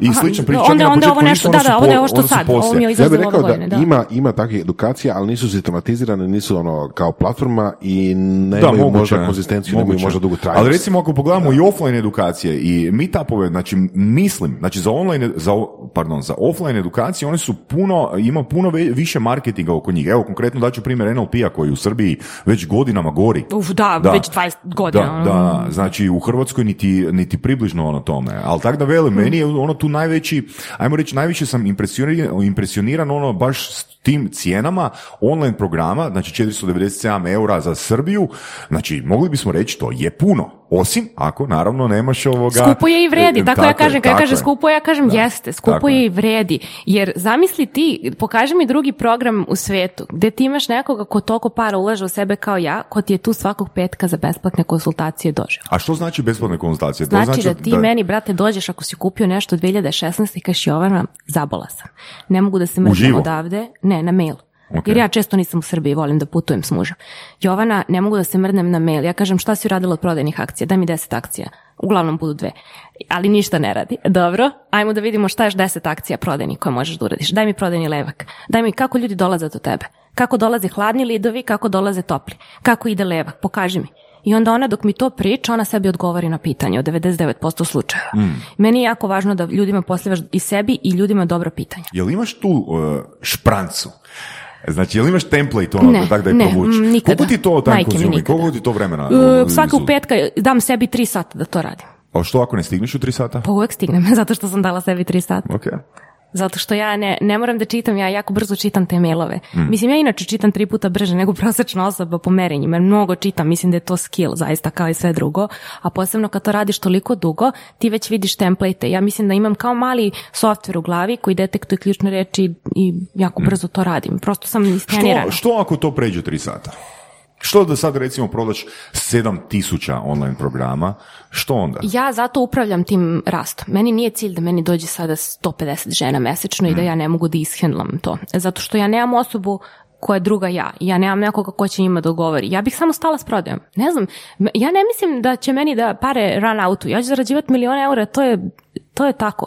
Činjenica je. I ne želim da žurim.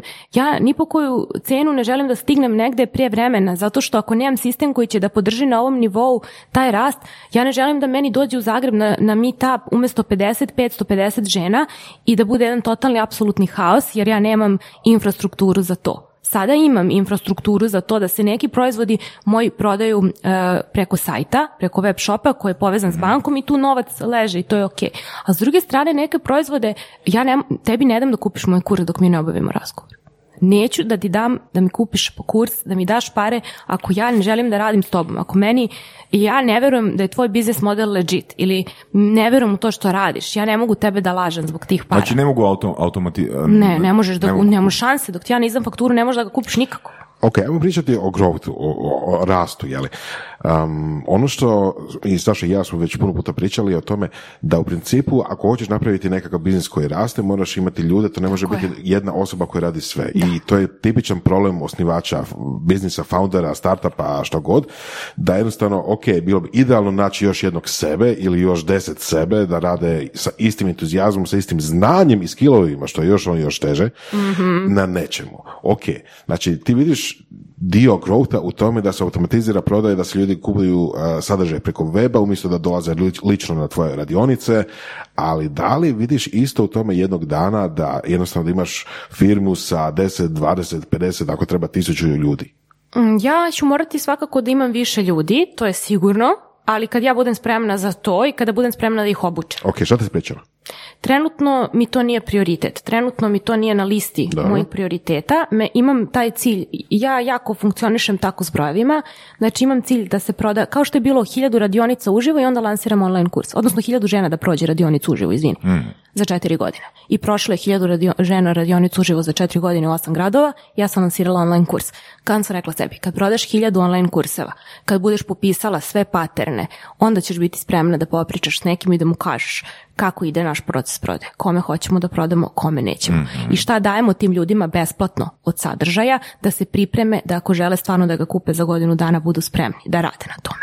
Da budu posvećeni i da preuzmu odgovornost u svoje ruke. Moj kurs nije gamifikovan, moj kurs nije da te Jovana vodi za ruku. Moj kurs je preuzmi odgovornost za svoj život i shvati biznis kao najveći rast na sebi. I ako želiš da ono bootcamp mentalnog razvoja, uloži u ovo, jer će biti bolno i neprijatno i nateraćete da se susretneš sa svim svojim demonima, jer odjednom ako si nisi bila u preduzetništvu, ja sam od znala da ću biti u preduzetništvu i da ću imati svoj biznis. Ako nisi, ako si radila za nekoga i navikla si da neko drugi prodaje za tebe, ti si dobijala ostatke kolačića, ali zato što je neko preuzima odgovornost i radio neprijatan deo posla, koji je njemu prijatan jer je prosto čovek vežbo ili žena. Tako da mislim da je to jako važno da ne rastemo brže nego što smo spremni da to podnesemo. Isto tako sam vrlo svesna svojih minuseva ja znam da ja nisam dobar lider u timu, u smislu nisam imala praksu. Na primjer, moj muž je radio u velikoj korporaciji, vodio internacionalne timove sa budžetom od milion i po dolara. Meni je to rocket science. I na primjer, ja bih platila nekoga kao što je, mislim, ne mislim mog muža, nekoga koji ima takav background. Super. Da I to je radi. Obuku Znači, ljudi. I to je ona razlika između vlasnika biznisa i menadžera biznisa. Jeste, ja bih morala da zaposlim menadžera mog biznisa. co-foundera, na primjer, ako se tiče startupa, čisto Da, terminologija, da, da, jel, da, da, da, terminologiju. Ok, da. ali ti sad imaš veliki pool ljudi, odnosno žena, iz kojega teoretski možeš izvući nekoga suradnika da radi s tobom. Jeste, i to je jako važno, što ja već imam u glavi ko bi, mogli da bu, ko bi mogle da budu te žene. Mislim, neću da ono name names, jer to još nije set sam- in stone, zapravo Ali imam iz Hrvatske. Zapravo, Put, zapravo, zapravo to, ta, ti community ono, eventovi mogu biti na neki način Jedan i, re- revenue stream. i recruitment. a, Mogu, priča, mislim, ne? zavisi, ima ih više. Ja sam radila i seminare za 200 ljudi i mene to ne ispunjava. Um, ja znam da to ljudi vole i kako da vam kažem, meni je drago da nekom pružim nešto za smešne pare da je njemu zabavno i lepo. Ali ja volim da se desi transformacija. Ja ne volim da se samo zabavljamo. Ja ne želim da budem zabavna i da budem educational Netflix. Dobro, ok, evo, ajmo ovako. A, koliko, je- jel možeš u svom sustavu pratiti ono koliko netko a, je zapravo, ne, ne zarađuje, nego koliko je pregledao tih materijala, koliko se izložio tim materijalima. Ne, ja to ne pratim. E, ja samo, meni, ja mogu da pratim koliko njih meni piše i koliko njih pravi rezultat. I nekih 2-3% od grupa po godišnj, Da, na godišnjem znači- nivou napravi rezultat koje kupe Znači, kurs. Ali ne znam ko je tu pogledao. Unatoč tome što si, znači, s njima obavila razgovor, ona napravila taj, ovoga, ajmo reći, tu barijeru, a, da ti odlučiš kome ćeš prodati, svejedno je to Tako 2-3%. Jeste, i mislim da je to super. Kažu da u Americi je manje i mislim da je razlog tome zato što prvo ljudi kada to kupe nisu svi spremni da na tome rade. I ja ne preuzimam odgovornost za nečije rezultate. Ja preuzimam odgovornost za materijal koji sam snimila, koji meni radi, koji stalno ažuriram i PDF-ove koje stalno imaju lekturu, redizajn, unapređenje svake godine free of charge za njih i prosto mislim da je skroz ok da ti, ku- pa koliko puta sam ja kupila teretanu ili nešto i da se nisam pojavljivala i nisam davala sve od sebe i nisam napravila željeni rezultat i nikada to nije bilo do trenera, uvek je bilo do mene i ja imam žene koje sada krenu da rade, koje su kupile pre četiri godine i prosto kažu sad mi je vreme, dete je sad u vrtiću i ja sad mogu. Mislim, moja ciljna grupa zaista su, uglavnom su majke, neke su samohrane majke, nažalost veliki broj žena ima ozbiljne zdravstvene probleme i to je isto nešto što ih ukoči, mislim po pola godine, godinu dana. Žene također brinu i o svojoj porodici, bakama, dekama i cela ova situacija isto sa koronom je bila takva da prosto neki ljudi se nisu snašli. To je to, koliko smo rezilijentni, koliko smo brzo otporni na promene, koliko brzo se iz ono, vraćaš u igru. I svi smo različiti, niko nije glup ili pametniji, samo smo različiti. Treba da poštujemo to da ne postoji jedan recept za uspeh i da moramo da izgradimo svako svoj. I nekako cijela ta filozofija biznisa za mene je da je to lifestyle i da ne moraš da žuriš jer ćeš na cilj da svakako kreneš jer jedino ko nije stigao je onaj ko nije ni krenuo. Svako ko je krenuo je ako je istrajao, uspeo. Da, mislim, Doro, ti si u takvom, ajmo reći, okviru, u takvoj niši si gdje zapravo biznis možeš definirati kao učenje, jer ono, neosporno za tebe biznis je učenje. Da li smatraš da je svaki biznis učenje? Pa mislim da jeste ako izabereš da, da raste, zato što svaki nivo rasta je novi problemi, novi set problema i mislim da je to veliki izazov za zdravog čoveka da ga to loži i uzbuđuje. I da, ok, postoje ljudi koji imaju prosto manje apetit od mene i reći će, meni je dosta, ne znam, 5-10 hiljada evra mesečno i ja ću tu stati, ali nikad nije bilo vezi, za mene nikad nije bilo o parama, jer ja, ja živim u trenerci, ja trošim novac na putovanja i ne posjedujem ni automobil, ni ništa od toga i nije mi važno posjedovanje stvari. Znači imaš leasing. Nemam, ne, imam kargo. E, ne, nije mi važno da imam materijalno ništa, prosto nisam vezana za materijalne Jednostavno stvari. te ono, isključivo brojke lože. Da, lični rast, duhovni lični rast. Za mene je ovo moja svrha i kad se selim, ja jednom koferu sve nosim, nemam stvari, nemam stvari. Ok, puno putuješ, jel tako? Da. Ok, biznis ti je u Srbiji. Da, u kompjuteru. Dobro, mislim, ali mislim, hoću reći, tvoji klijenti, tvoji klijenti su... Srbiji Ne, ne, ne, ne, 2015. ne, ne, ne, to baš, ne, tvoji klijenti su baš, recimo, tu iz... Ok, Ne, Srbije. Hrvatske, E, Moja najviše sada za online kurs je dijaspora, najzadovoljniji i na, Opa. da, i najbolji klijenti su mi iz Hrvatske. ok, tek onda iz Srbije i u Hrvatskoj, na primjer, nisam e, iz zdravstvenih razloga, nažalost, mogla da dolazim i držim radionice uživo, jer tad 2016. sam držala radionicu u Zagrebu posljednji put, 2017. sam imala zdravstvene probleme i cela godina je bila e, kod kuće i u bolnici i tu sam, nažalost, izgubila priliku da u Hrvatskoj više držim uživo radionice, što više neću raditi, prosto sad je to online kurs, ali ću smisliti neki drugi format, jer nisam ovo tržište dovoljno bila prisutna za žene kojima je to trebalo. I to ću nadoknaditi, e, to ću, naći ću način da to rešim. Ali poenta priče je da imam najbolji odnos sa klijentima iz Hrvatske.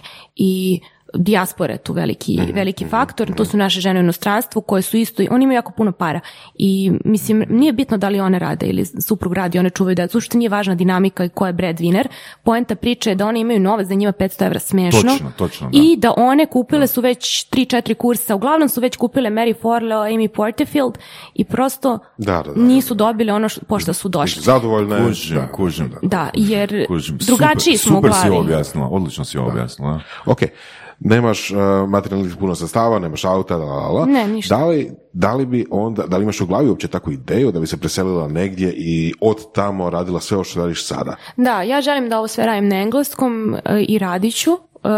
To trenutno nije moj prioritet.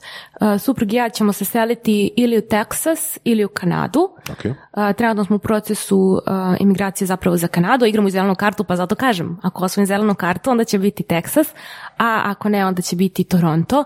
Tamo ćemo biti tri godine, toliko treba da živimo tamo da bismo imali pasoš. Meni je važno od kad sam bila dete da moje dete ima strani pasoš, jer sam je jako želela da učim školu u inostranstvu i to nije bilo za mene opcija do druge godine faks, treće godine faksa i ja želim da moje dete ako bude želelo da ide u inostranstvo zarad škole, iako škole tad ko zna da li će postojati. Ali ti si, fa- sva si iskalkulirana. Je. Da. Da, da, zato što mnogo mi je važno da, da uradim ono što, što je moja vrednost. I znam da život, life happens i shit happens i zato ako nemaš plan, jako je lako da sklizneš s puta. Mm. Tako da za tri godine će to biti štiklirano, a tri godine mi daje dovoljno vremena da Super, ajde jedno nevezano, jedno nevezano pitanje. E, br- brzinski samo pitanje. Ok, pričamo o godinama. Koliko imaš godina? 31 sam napunila u januaru. Evo, nevezano pitanje, imaš li novca u indeksnim fondovima? Ne. Dobro, eto. A, ajmo se vratiti I na... ne ulažem u Bitcoin. E, to je još jedna stvar. E, ja prosto... Bitcoin. Da, imam jako puno drugara koji su koji rade u Google Deep Mindu i koji su meni još ranije govorili a sad je vreme, ja sam uvek govorila meni je uvek vreme da ulažem u ono u što ja verujem u tom trenutku, a to je moj glava i moj, moja glava i zlato. I to je to, ja ne mogu da znam sve o svemu, ja mogu da se fokusiram na jednu stvar i da budem prokleto dobro u njoj i verujem da ću iz nje napraviti milione jer je to prosto Ok. neminovno kad uložiš ljubav i vrijeme i energiju, a ne mogu da se rasipam na tri I strane. imaš brojke, Fokus. imaš Da, brojke. imam brojke koje pratim i m- moje brojke. To nisu važne brojke za ljude, ali važne su za mene. Jer mene brojke motivišu i keep me on track. I u tom smislu zato ih volim. Mislim, iako nisam neki matematičar, znam da izračunam koliko želim i da unazad vratim šta treba da uradim da bi se to ostvarilo. Da. Znaš, mislim, e, bila bi nam super tema pasivni prihodi, ali Mhm. jednostavno ja ne vidim da ti imaš pasivne prihode, jer radiš ko životinja. Pa radim recimo 3-4 sata dnevno što se tiče aktivnog rada. Ostalo vreme ne radim. Uglavnom sam ono sport, šetnja i slušanje podcasta i čitanje knjiga. Ok, ali ne, Što se tiče a to je pasivnih super, to je prihoda... zapravo definirala si recimo čitanje knjiga kao ne posao. hobi. Pa da, ja, to je bila moja želja od Ali to je tvoj, zapravo, to je tvoj kanal iz kojeg generiraš kontent. Ne, ne. Meni je kontent više iz ljudi. Meni je kontent iz žena koje mi odgovaraju. Knjige su moj, e, kad neko kaže jel gledaš filmove i serije, to ne, nikad nisam gledala. Prosto ne volim, ne uživam u toj, toj aktivnosti, uživam u čitanju knjiga i u pisanju. I uživam u tome da prosto se fokusiram na ono što mene opušta. I mnogo mi je važno da sve to bude, ceo dan da bude po mojoj meri. Da imam vremena da pišem dnevnik ujutru, da imam vremena da čitam knjigu, da me ništa i niko ne uznemirava, da onda imam vremena da odgovaram ženama na mailove sa uživanjem uz kafu, ne u pritisku, da sve to bude nekako iz gušta, ne iz, ne iz moranja. Ček sam da, da, da si pojasnim. Znači ti, uh, mislim, s obzirom na, na community koji imaš, koji si stvorila, uh, siguran sam da dobijaš puno mailova. Da. Da. li si se onda ograničila da je petak samo dan za mailove ili jednostavno... Ne, ne, svaki dan. Ja sigurno sat ćeš- vremena odgovaram svaki dan na mailove. Meni je to nekako ja to doživljavam kao svoju odgovornost i želju. Da. I nekad su pitanja vrlo relevantna. Ako neko u sred Facebook oglasa i ne zna zašto nešto ne radi ili ima pitanje, ja prosto želim da mu u tih 24 sata dam odgovor. Odgovaram skoro uvek u 24 sata. Ako vidim da je nešto prosto kompleksno, napisat ću je na odmoru sam, hajde, čujemo se za tri dana. Ali uvek napišem, jako mi je važno da osoba zna da je čula, da sam je čula da, da, hej, tu sam, možda ne mogu da ti odgovorim,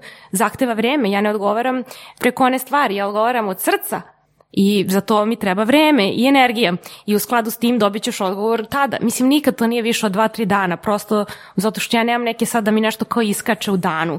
E, Imam jako puno slobodnog vremena u danu da budem, imam energije kad dođe do tog odgovaranja. A koliko često I puno se, spavam. Koliko često ti se dogodi onaj respons? Joj, ne, opet ova. Pa ne, nikad, zato što je meni, samo me to naloži, samo me naloži kao, wow, kako sam, kako je moguće da nisam ovo dobro objasnila?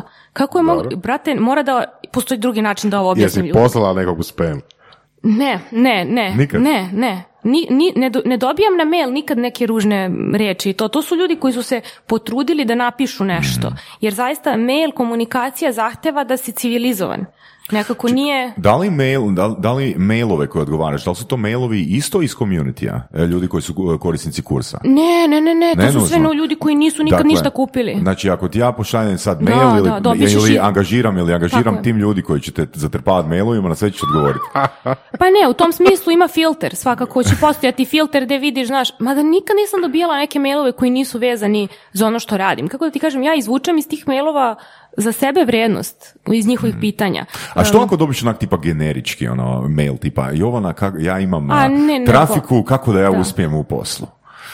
Pa uvek e, poslaću na nečiji blog. Ma ne znam, ne postoji nešto što može da me iznervira u tom smislu, zato što ja uvek polazim od toga da čovek ne, ne kaže nešto da bi te iznervirao ili povredio, nego da zaista nešto ne zna. I uvek se setim kad ja nisam znala, kad me neko tako naduva, da se osjećam loše i da u fazonu sam ne želim neko drugi tako, ja mu uvek pošaljem nečiji blog. Ne znam, šta god me neko pita, e, ja imam kozmetički salon, ja ću reći, e, ova žena radi baš marketing za kozmetičke salon. Mislim, pritom imaju na umu da imam veliku bazu žena, ne prodajem samo kurs, imam te proizvode koji se sami prodaju, digitalne knjige, dnevnike. I tu je sve Jel automatizovano. radiš intervjue s ljudima prije nego su uh, e-knjigu kupili? Ne, ne, ništa, ništa. To mogu da kupe sami na sajtu. To bukvalno nemam nikakvog posla s tim. Ja čak ni ne znam ono koliko je danas prodato dok ne uđem na sajt. Znaš, to mi nije, nije mi to ni važno, nije kao da to Ok, pratim. Ajde, ajmo malo o- ovoga, o tom skaliranju kroz Mhm. uh, online kurseve, može? E, Znači da sad krećeš iz početka, da nije 2011. godina, a da krećeš iz početka, Ajmo reći da si krenula 2019. Jesi li onak sumanuto pisala blogove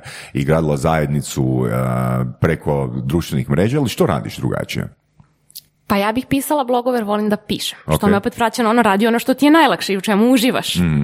A opet e, to je nekako kontent koji ostaje i koji navlači Osim ako ga ne odlučiš pobrisati. Osim ako više nije relevantan i onda treba da ga se rešiš jer onda je e, šum jer onda stoji na putu tvojeg prodajnog levka. Ali u slučaju da je to sadržaj koji voliš da radiš kao ja i da će to um, kroz meseci i godine koje dolaze postati tvoj marketing aset, on će voditi u prodaju. Iz tog razloga fokusiraš se na nešto što nije prolazno. Jer iako Instagram live-ovi generišu momentalnu prodaju, u mom slučaju ja odradim live gde pričam o veštinama za biznis i ljudi kupe kurs, gde nisam pričala ništa o kursu, opet taj Instagram live prošao je. Ti ga nećeš za tri nedelje, ja se vratim da gledam ovaj live. Nećeš. Ali ako googlaš nešto i ako dođeš do tog bloga, ti hoćeš. Tako da bi ja definitivno savjetovala svima da napišu makar deset ono dugačkih blog postava od po 2500 riječi sa zaista rešenjem nekog problema. Jer će to doneti, prosto to je marketing aset. Znači šta sve imaš u tim asetima? Da li su to na mrežama? Mislim, ok, možda će neko da pretražuje tvoj Instagram i YouTube, ali kao male su šanse. Ali znaš, kao kad je blog u pitanju, website, imaj tu svoju kuću, imaj tu svoju bazu, imaj svoju newsletter listu, radi taj newsletter. Mislim, kad mi neko kaže newsletter je mrtav, ne može newsletter biti mrtav. Meni je na newsletteru najveća prodaja. Koji ti je Znači, open rate? Open rate mi je 40%. Nice. Fino. Da, i newsletter zaista ljudi vole da čitaju. Pritom bio bi i veći nego ja svaki dan šaljem. Pa kapiraš kao kad šalješ Da, da, da, svaki dan. Ne, Znači ja imam u toku godine faze po dva, tri meseca, tad rokam svaki dan i onda jednom nedeljno. Hmm. I na newsletteru prosto mi je jako važno da dam ljudima bre, bukvalno kao mini edukaciju za džabe. I stalno mi stižu poruke, ne mogu da verujem da ovo dobijam besplatno. Ok. Newsletteru, da li se ponavljaju teme? Da li vidiš da, istim temama pišeš? Da. li da copy-pastaš ili... Ne, nikad, zato što uvijek imam nešto novo, zato što zahvaljujući ljudima koji mi pišu s pitanjima, ja uvijek imam novi taste te teme, novi twist. Svake Da. godine ću da Znači, ispričam ponovo kako da kreiraš cijene. To sam ja zaključio, time ispravi Jovana, s obzirom da si u tome, ali ne znam da li sam u pravu, zato tražim tvoj, tvoj feedback. Ja vjerujem da nije novac u kreaciji, nego u reciklaži. Da, zato što nam svima treba da čujemo ponovo i ponovo i ponovo koliko stvari ja sam čula sto puta i nisam još primijenila jer mi još nije došlo na listu prioriteta. I, I druga stvar koja je važna je da konkurencija ne postoji i da neko ko čuje od mene neće me čuti. Neko ko čuje od Saše čuće njega. Znači jako važno ljudi to shvate. Ne možeš da prosto nemaš konkurenciju, ti si takav kakav si i neko samo od tebe može to da čuje. S time da, znači to su dva uvjerenja koja bih e, postavio vezano na konkurenciju. Prvo uvjerenje je to što je Jovana spomenula, ne postoji konkurencija, a drugo uvjerenje bi bilo svi su ti konkurencija. Zašto su ti svi konkurencija? Zato što ljudi ipak žive na nekom svom budžetu. I e, ja sam primijetio još 2014. 2015. godine da zapravo neke moje usluge se bore sa uslugama turističkih agencija. Na primjer, ako je cijena mog seminara XY, ako je toliko košta neko putovanje, onda će recimo muž i ženi reći, pa ajmo radi za taj novac odputovati na X mjesto. Jel kožiš? Da. Znači na taj način možemo Ali reći... onda oni nisu tvoja ciljna grupa i onda nemamo E, za- problem. da, da, zapravo, ali opet je taj kriterij, kriterij, Jasno, e, jasno, kriterij znam budžeta. kažeš, na, da. znaš. Pa ne znam, ja nekako nemam taj trip da je, bu- da je e, cena, nikad niko nije, kao nisam kupio jer nemam pare. Ne, ti ako ne kupuješ, znači nemaš tu vrijednost koju dobijaš. Jer ako ja uložim 21.000 dolara i fokusiram se na to da sam ja uložila 21.000 dolara i da ću ja da propadnem, da neću ništa naučiti, ja ne bih ni uložila. Ali ja znam da ako ja uložim u nešto, da će se to vratiti i to ne duplo, nego x enti, ne znam koliko, ja onda znam da je to malo. Jer koliko god da uložim, vratit će se više. Ali ako polaziš iz uverenja koje je drugačije, onda imaš barijeru da uložiš zato što ne veruješ sebi, da se vratimo na ono što smo pričali, nemaš samo pouzdanje, da ćeš ti si odgovoran za to. Da, opet, ajmo se vratiti na onih 2-3% a, koje si spomenula i ajmo se vratiti na još neke edukacije.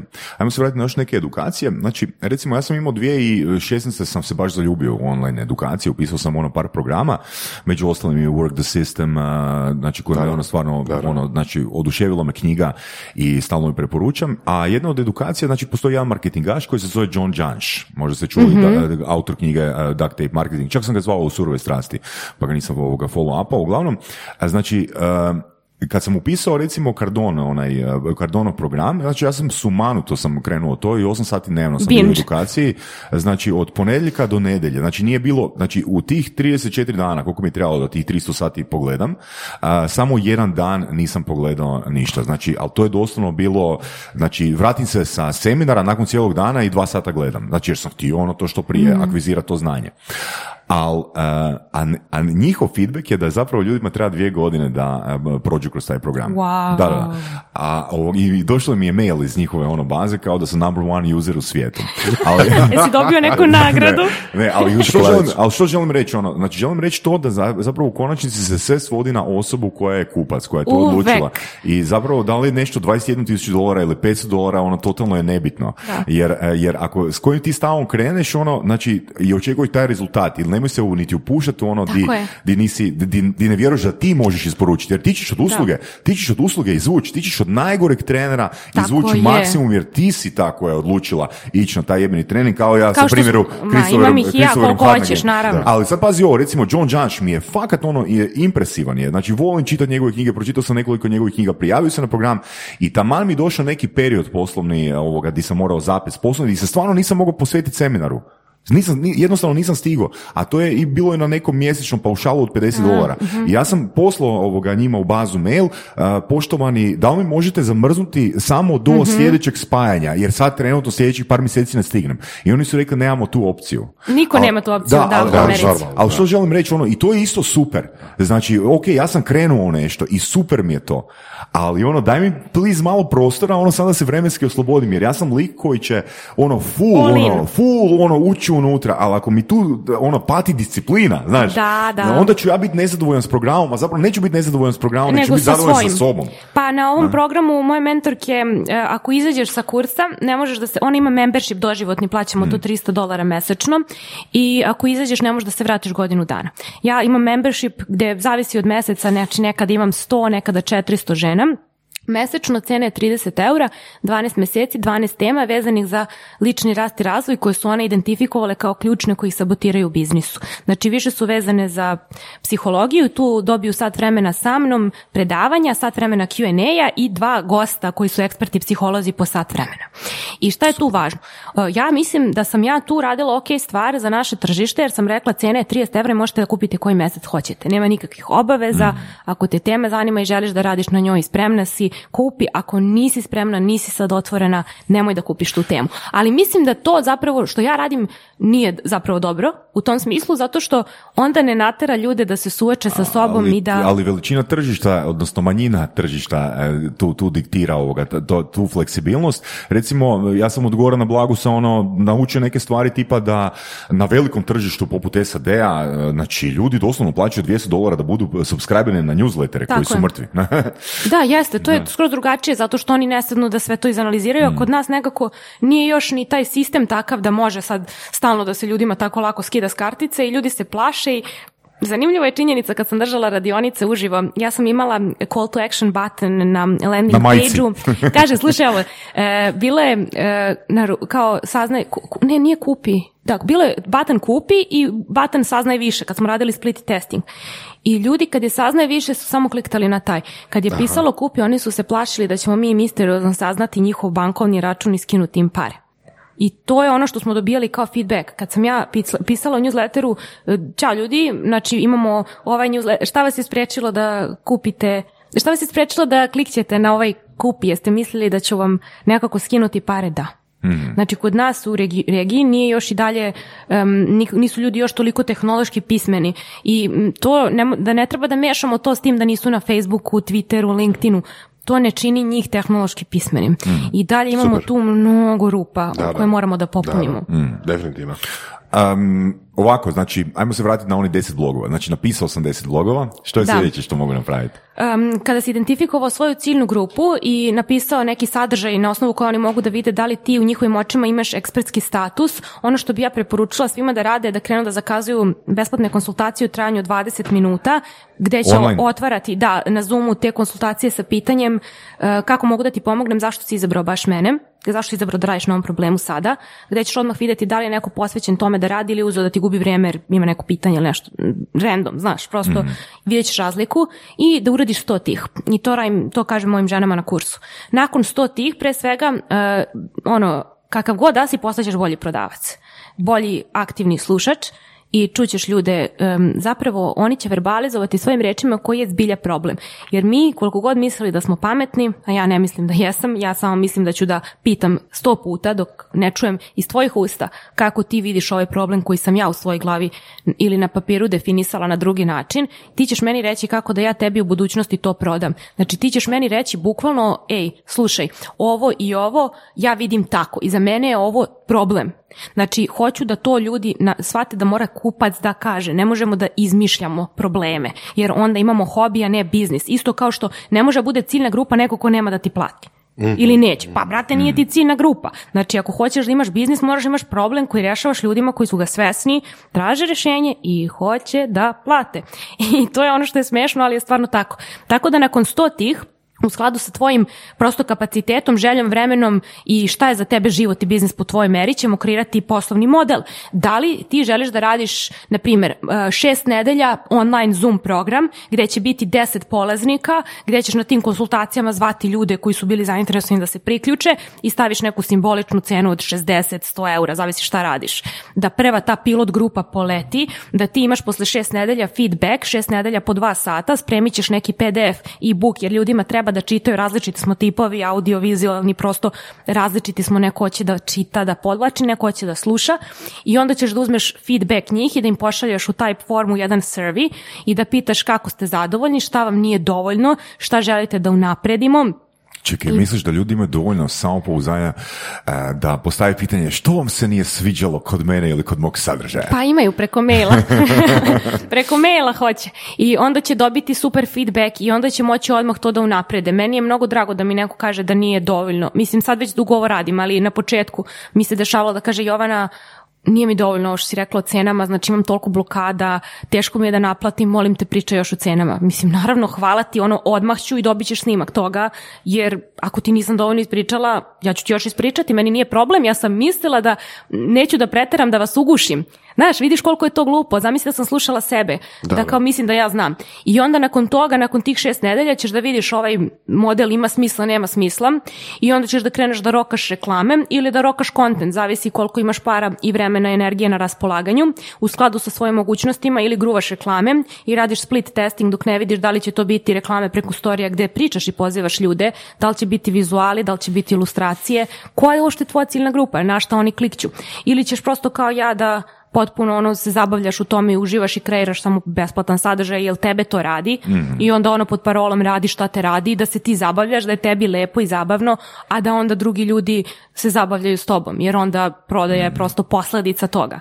Dakle, a, da pokušam pojednostaviti, za, za ovih 700 a, subscribera trenutnih ti si investirala 300 sati, barem. Nisam nikad razmišljala o 300, tome. da barem 300 sati da sa svakim od njih napraviš taj kratki intervju, jel tako? Ja za... Znači, o, samo da. u startu, čak i nije bitno da li je došlo do konverzije ili ne, znači za 700 subscribera možemo reći 700 puta 20 minuta. E, Ja za te sve ljude ne radim e, je- 20 minuta, to više ne radim. E, To savjetujem ljudima koji su na početku. Ok, ja radim na mailu e, zato što je meni mnogo važno da moj klijent verbalizuje problem jer će on onda kroz to što piše taj mail već e, imati taj proces razmišljanja i rada na sebi da zaključi da li je to za njega. I meni mnogo to važno da ljudi napišu. Mnogo važno jer e, zavisi, kažem, ja ne radim jer ja više nisam na početku. Ja ne mogu to da priuštim. Neki ljudi bi zvali samo da mi izblejemo 20 minuta. Ja to ne želim.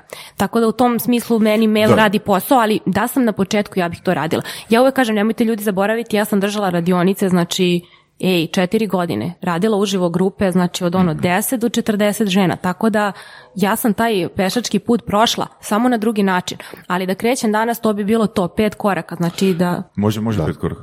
A, koje vrste biznisa dolaze kod tebe? E, najviše psihoterapeuti, koučevi, ljudi iz oblasti fitnessa, fitnessa i lingvisti. To mi je da kažeš ključevi, ono, glavni, glavni, ono, pa, da, da, da, torte da, da. i astrolozi. To ti je up and coming u Srbiji i ex-u regionu, oni su bili najuspešniji prošle godine. Nažalost, ljudi u našem... Astrolozi? Jeste, ljudi u našem regionu e, su prosto gravitiraju ka tome da e, speru odgovornost sa svojih ruku, a ne da je preuzmu. U skladu s tim, astrolozi su mnogo više u trendu nego psiholozi. Jer ako ideš kod psihologa, mora da bude neprijatno i da boli, a još moraš i da platiš. A to niko neće. Ljudi hoće da mi ti kažeš šta ja da radim. Tako da u tom smislu, e, moji klijenti koji su astrolozi, moji klijenti koji su bili u fitnessu su prošle godine zaista imali najuspešnije godine do sada. Posebno žene koje su šest, ono, izazovi od šest nedelja pa do ne znam toga i toga u fitnessu. Da li je onda dio postupka gdje filtriraš klijente to da im da filtriraš po uh, domeni čime se bave? po Da, ja ne radim sa ljudima Znači, koji ne- imaju proizvodne biznise. E, na to hoću da, da, ja ne sad dođe radim, neko da. sa burekom, Jeste, ja ne radim sa tim zato što e, ja ne mogu tebe da vodim tamo gde nisam sama bila. Ja mogu tebi da garantujem za ovo jer ja ovaj model dišem. Ali ja ne mogu tebi da garantujem za proizvodni biznis. Moj suprug je to imao i radio i ja onda njih pošaljem ako on želi da radi s njima, ali to isto u 99% slučajeva ne. Zato što nažalost u našoj istoriji regiji se ljudi misle da je preduzetništvo cool, hip i trendy i onda započinju proizvodne biznise, a nažalost ne znaju ni šta je marža. E, ne znam da li je tako vaše iskustvo, ali naše nažalost jeste. Ne znaju kako da naprave cenu, tako da sljedeću seriju ne mogu ni da proizvedu. I onda, znaš, pričaju o tome da kao uzmu moj online kurs, to im ne treba. To je posljedno što im Odnosno, treba. hoćeš reći da je možda lakše barrier to entry je manj- manji kad radiš uslugu nego kad Mislim radiš da proizvod. svako ko nije vrhunski prodavac i pregovarač i komunikator nema šta da radi u proizvodnom biznisu. To je trgovina. To je skroz drugi skill set. Mislim, moj ćale u tome ceo život. To nema blage veze sa ovim što ja radim. U ovome što ja radim, svako može da uspe. Ne moraš da budeš otvoren, harizmatičan, lep ili ne znam kakav. Treba samo da imaš kefalo i želju i da budeš uporan. I zato je marža je neograničena. Ja jednom nešto da napravim, brate, beskonačno puta mogu da ga prodam, mogu da mu dignem cijenu, mogu da uložim u to ponovo. Mislim, ja to volim jer to radim za svoju dušu, pre svega za sebe pa onda za druge. Ali, brate, mogu i da ga ne promenim, mogu da ga izbacim u junu 2019. i da ne mrdnem prstom i da i dalje prodajem isti taj proizvod po istoj ili višoj cijeni. Mislim da je zato ovo nešto što je za žene fenomenalno, zato što e, žene koje su i majke i brinu o porodici, o starijima, one zaista moraju jako da raspolažu svojom energijom i vremenom u, u, u jednom danu. Ja ne verujem u organizaciju vremena, ja verujem u organizaciju energije i u skladu s tim ja, ne, ja znam da mogu da napravim biznis model kakav sam kreirala, koji je takav da ja ne moram sada da radim više od 3 sata dnevno, a da to što radim 3 sata dnevno meni nije muka nego uživanje i da ja tu u kontaktu sa mojom ciljnom grupom, publikom i zajednicom radim na unapređenju svog biznis modela. Oni meni govore kako da im sutra prodam i šta sledeće. Uh, spomenula si pet koraka. Da. Pa nam ih molim te ovoga Pa samo. za svakoga ko kreće od nule, prvo bih predložila da identifikuje ciljnu grupu koju želi da služi, koji jedan problem na jedan način rešava kojoj osobi koja je problema svesna želi da ga reši i želi da plati. Potom da kreira lični brend, odnosno da vidi kako se on razlikuje i kako njegova životna priča, uverenja, problemi kroz koje je prošao u životu i stvari koje je postigao utiču na to da će osoba izabrati njega u odnosu na stotine drugih koji prodaju istu stvar. Nakon toga predlažem da svako kreira 100 dana ili 30, makar 30 dana sadržaja, gdje će moći odmah da vidi da li e, zaista ima proizvod, da uradi prosto minimum testiranje i da onda pozove ljude na besplatne konsultacije, da iz njihovih usta čuje da li je zaista ubo pravi problem koji e, ljudi žele da reši, žele da plate. I nakon toga da napravi svoju prvu radionicu, online, Zoom, grupni trening, šta god već u skladu kad ljudi ovo slušaju možda ne bude više, nadam se, e, karantina pa budemo mogli ponovo da držimo seminar i radionice uživo i da onda na taj način testiraju i da se ne plaše neuspeha zato što je to samo povratna informacija šta ne radi i meni se i dalje dešava u ovome sam 10 godina da nešto lansiram i da meni zvuči kao cool ideja i pošaljem newsletter i kao troje ljudi se javi da želi da kupi i ja onda shvatim, a vidim ovde sam zeznula, ovo u stvari nije za, za, za njih sada, ali vidim šta im treba i promenim i nikada ne kažem sebi kako si glupa, ne mogu da verujem, nego kažem sebi, ha, ko bi rekao, vidi, zanimljivo. Više mi je kao interesting. Tako da ovaj, nemojte da shvatate ništa lično, zabavljajte se, ovo je lifestyle, ovo čak nije ni, mislim, jeste biznis, ali je zabavno. Ali zapravo nema nekih fiksnih troškova koji te mogu pojesti ako u nekoliko Pa imam mjeseci ne fiksne, da, imam fiksne troškove, znaš kako, imam fiksne troškove zato što moram da plaćam eh, porez, programere, dizajnere, Da. stalno imam update Ali na to sajtu. nije- ali to nije- to je veliko, to je varijabilni, hiljadu to je- to je evra, varijabilni mislim. trošak, da. Hiljadu, hiljadu i po evra, Da. zavisi.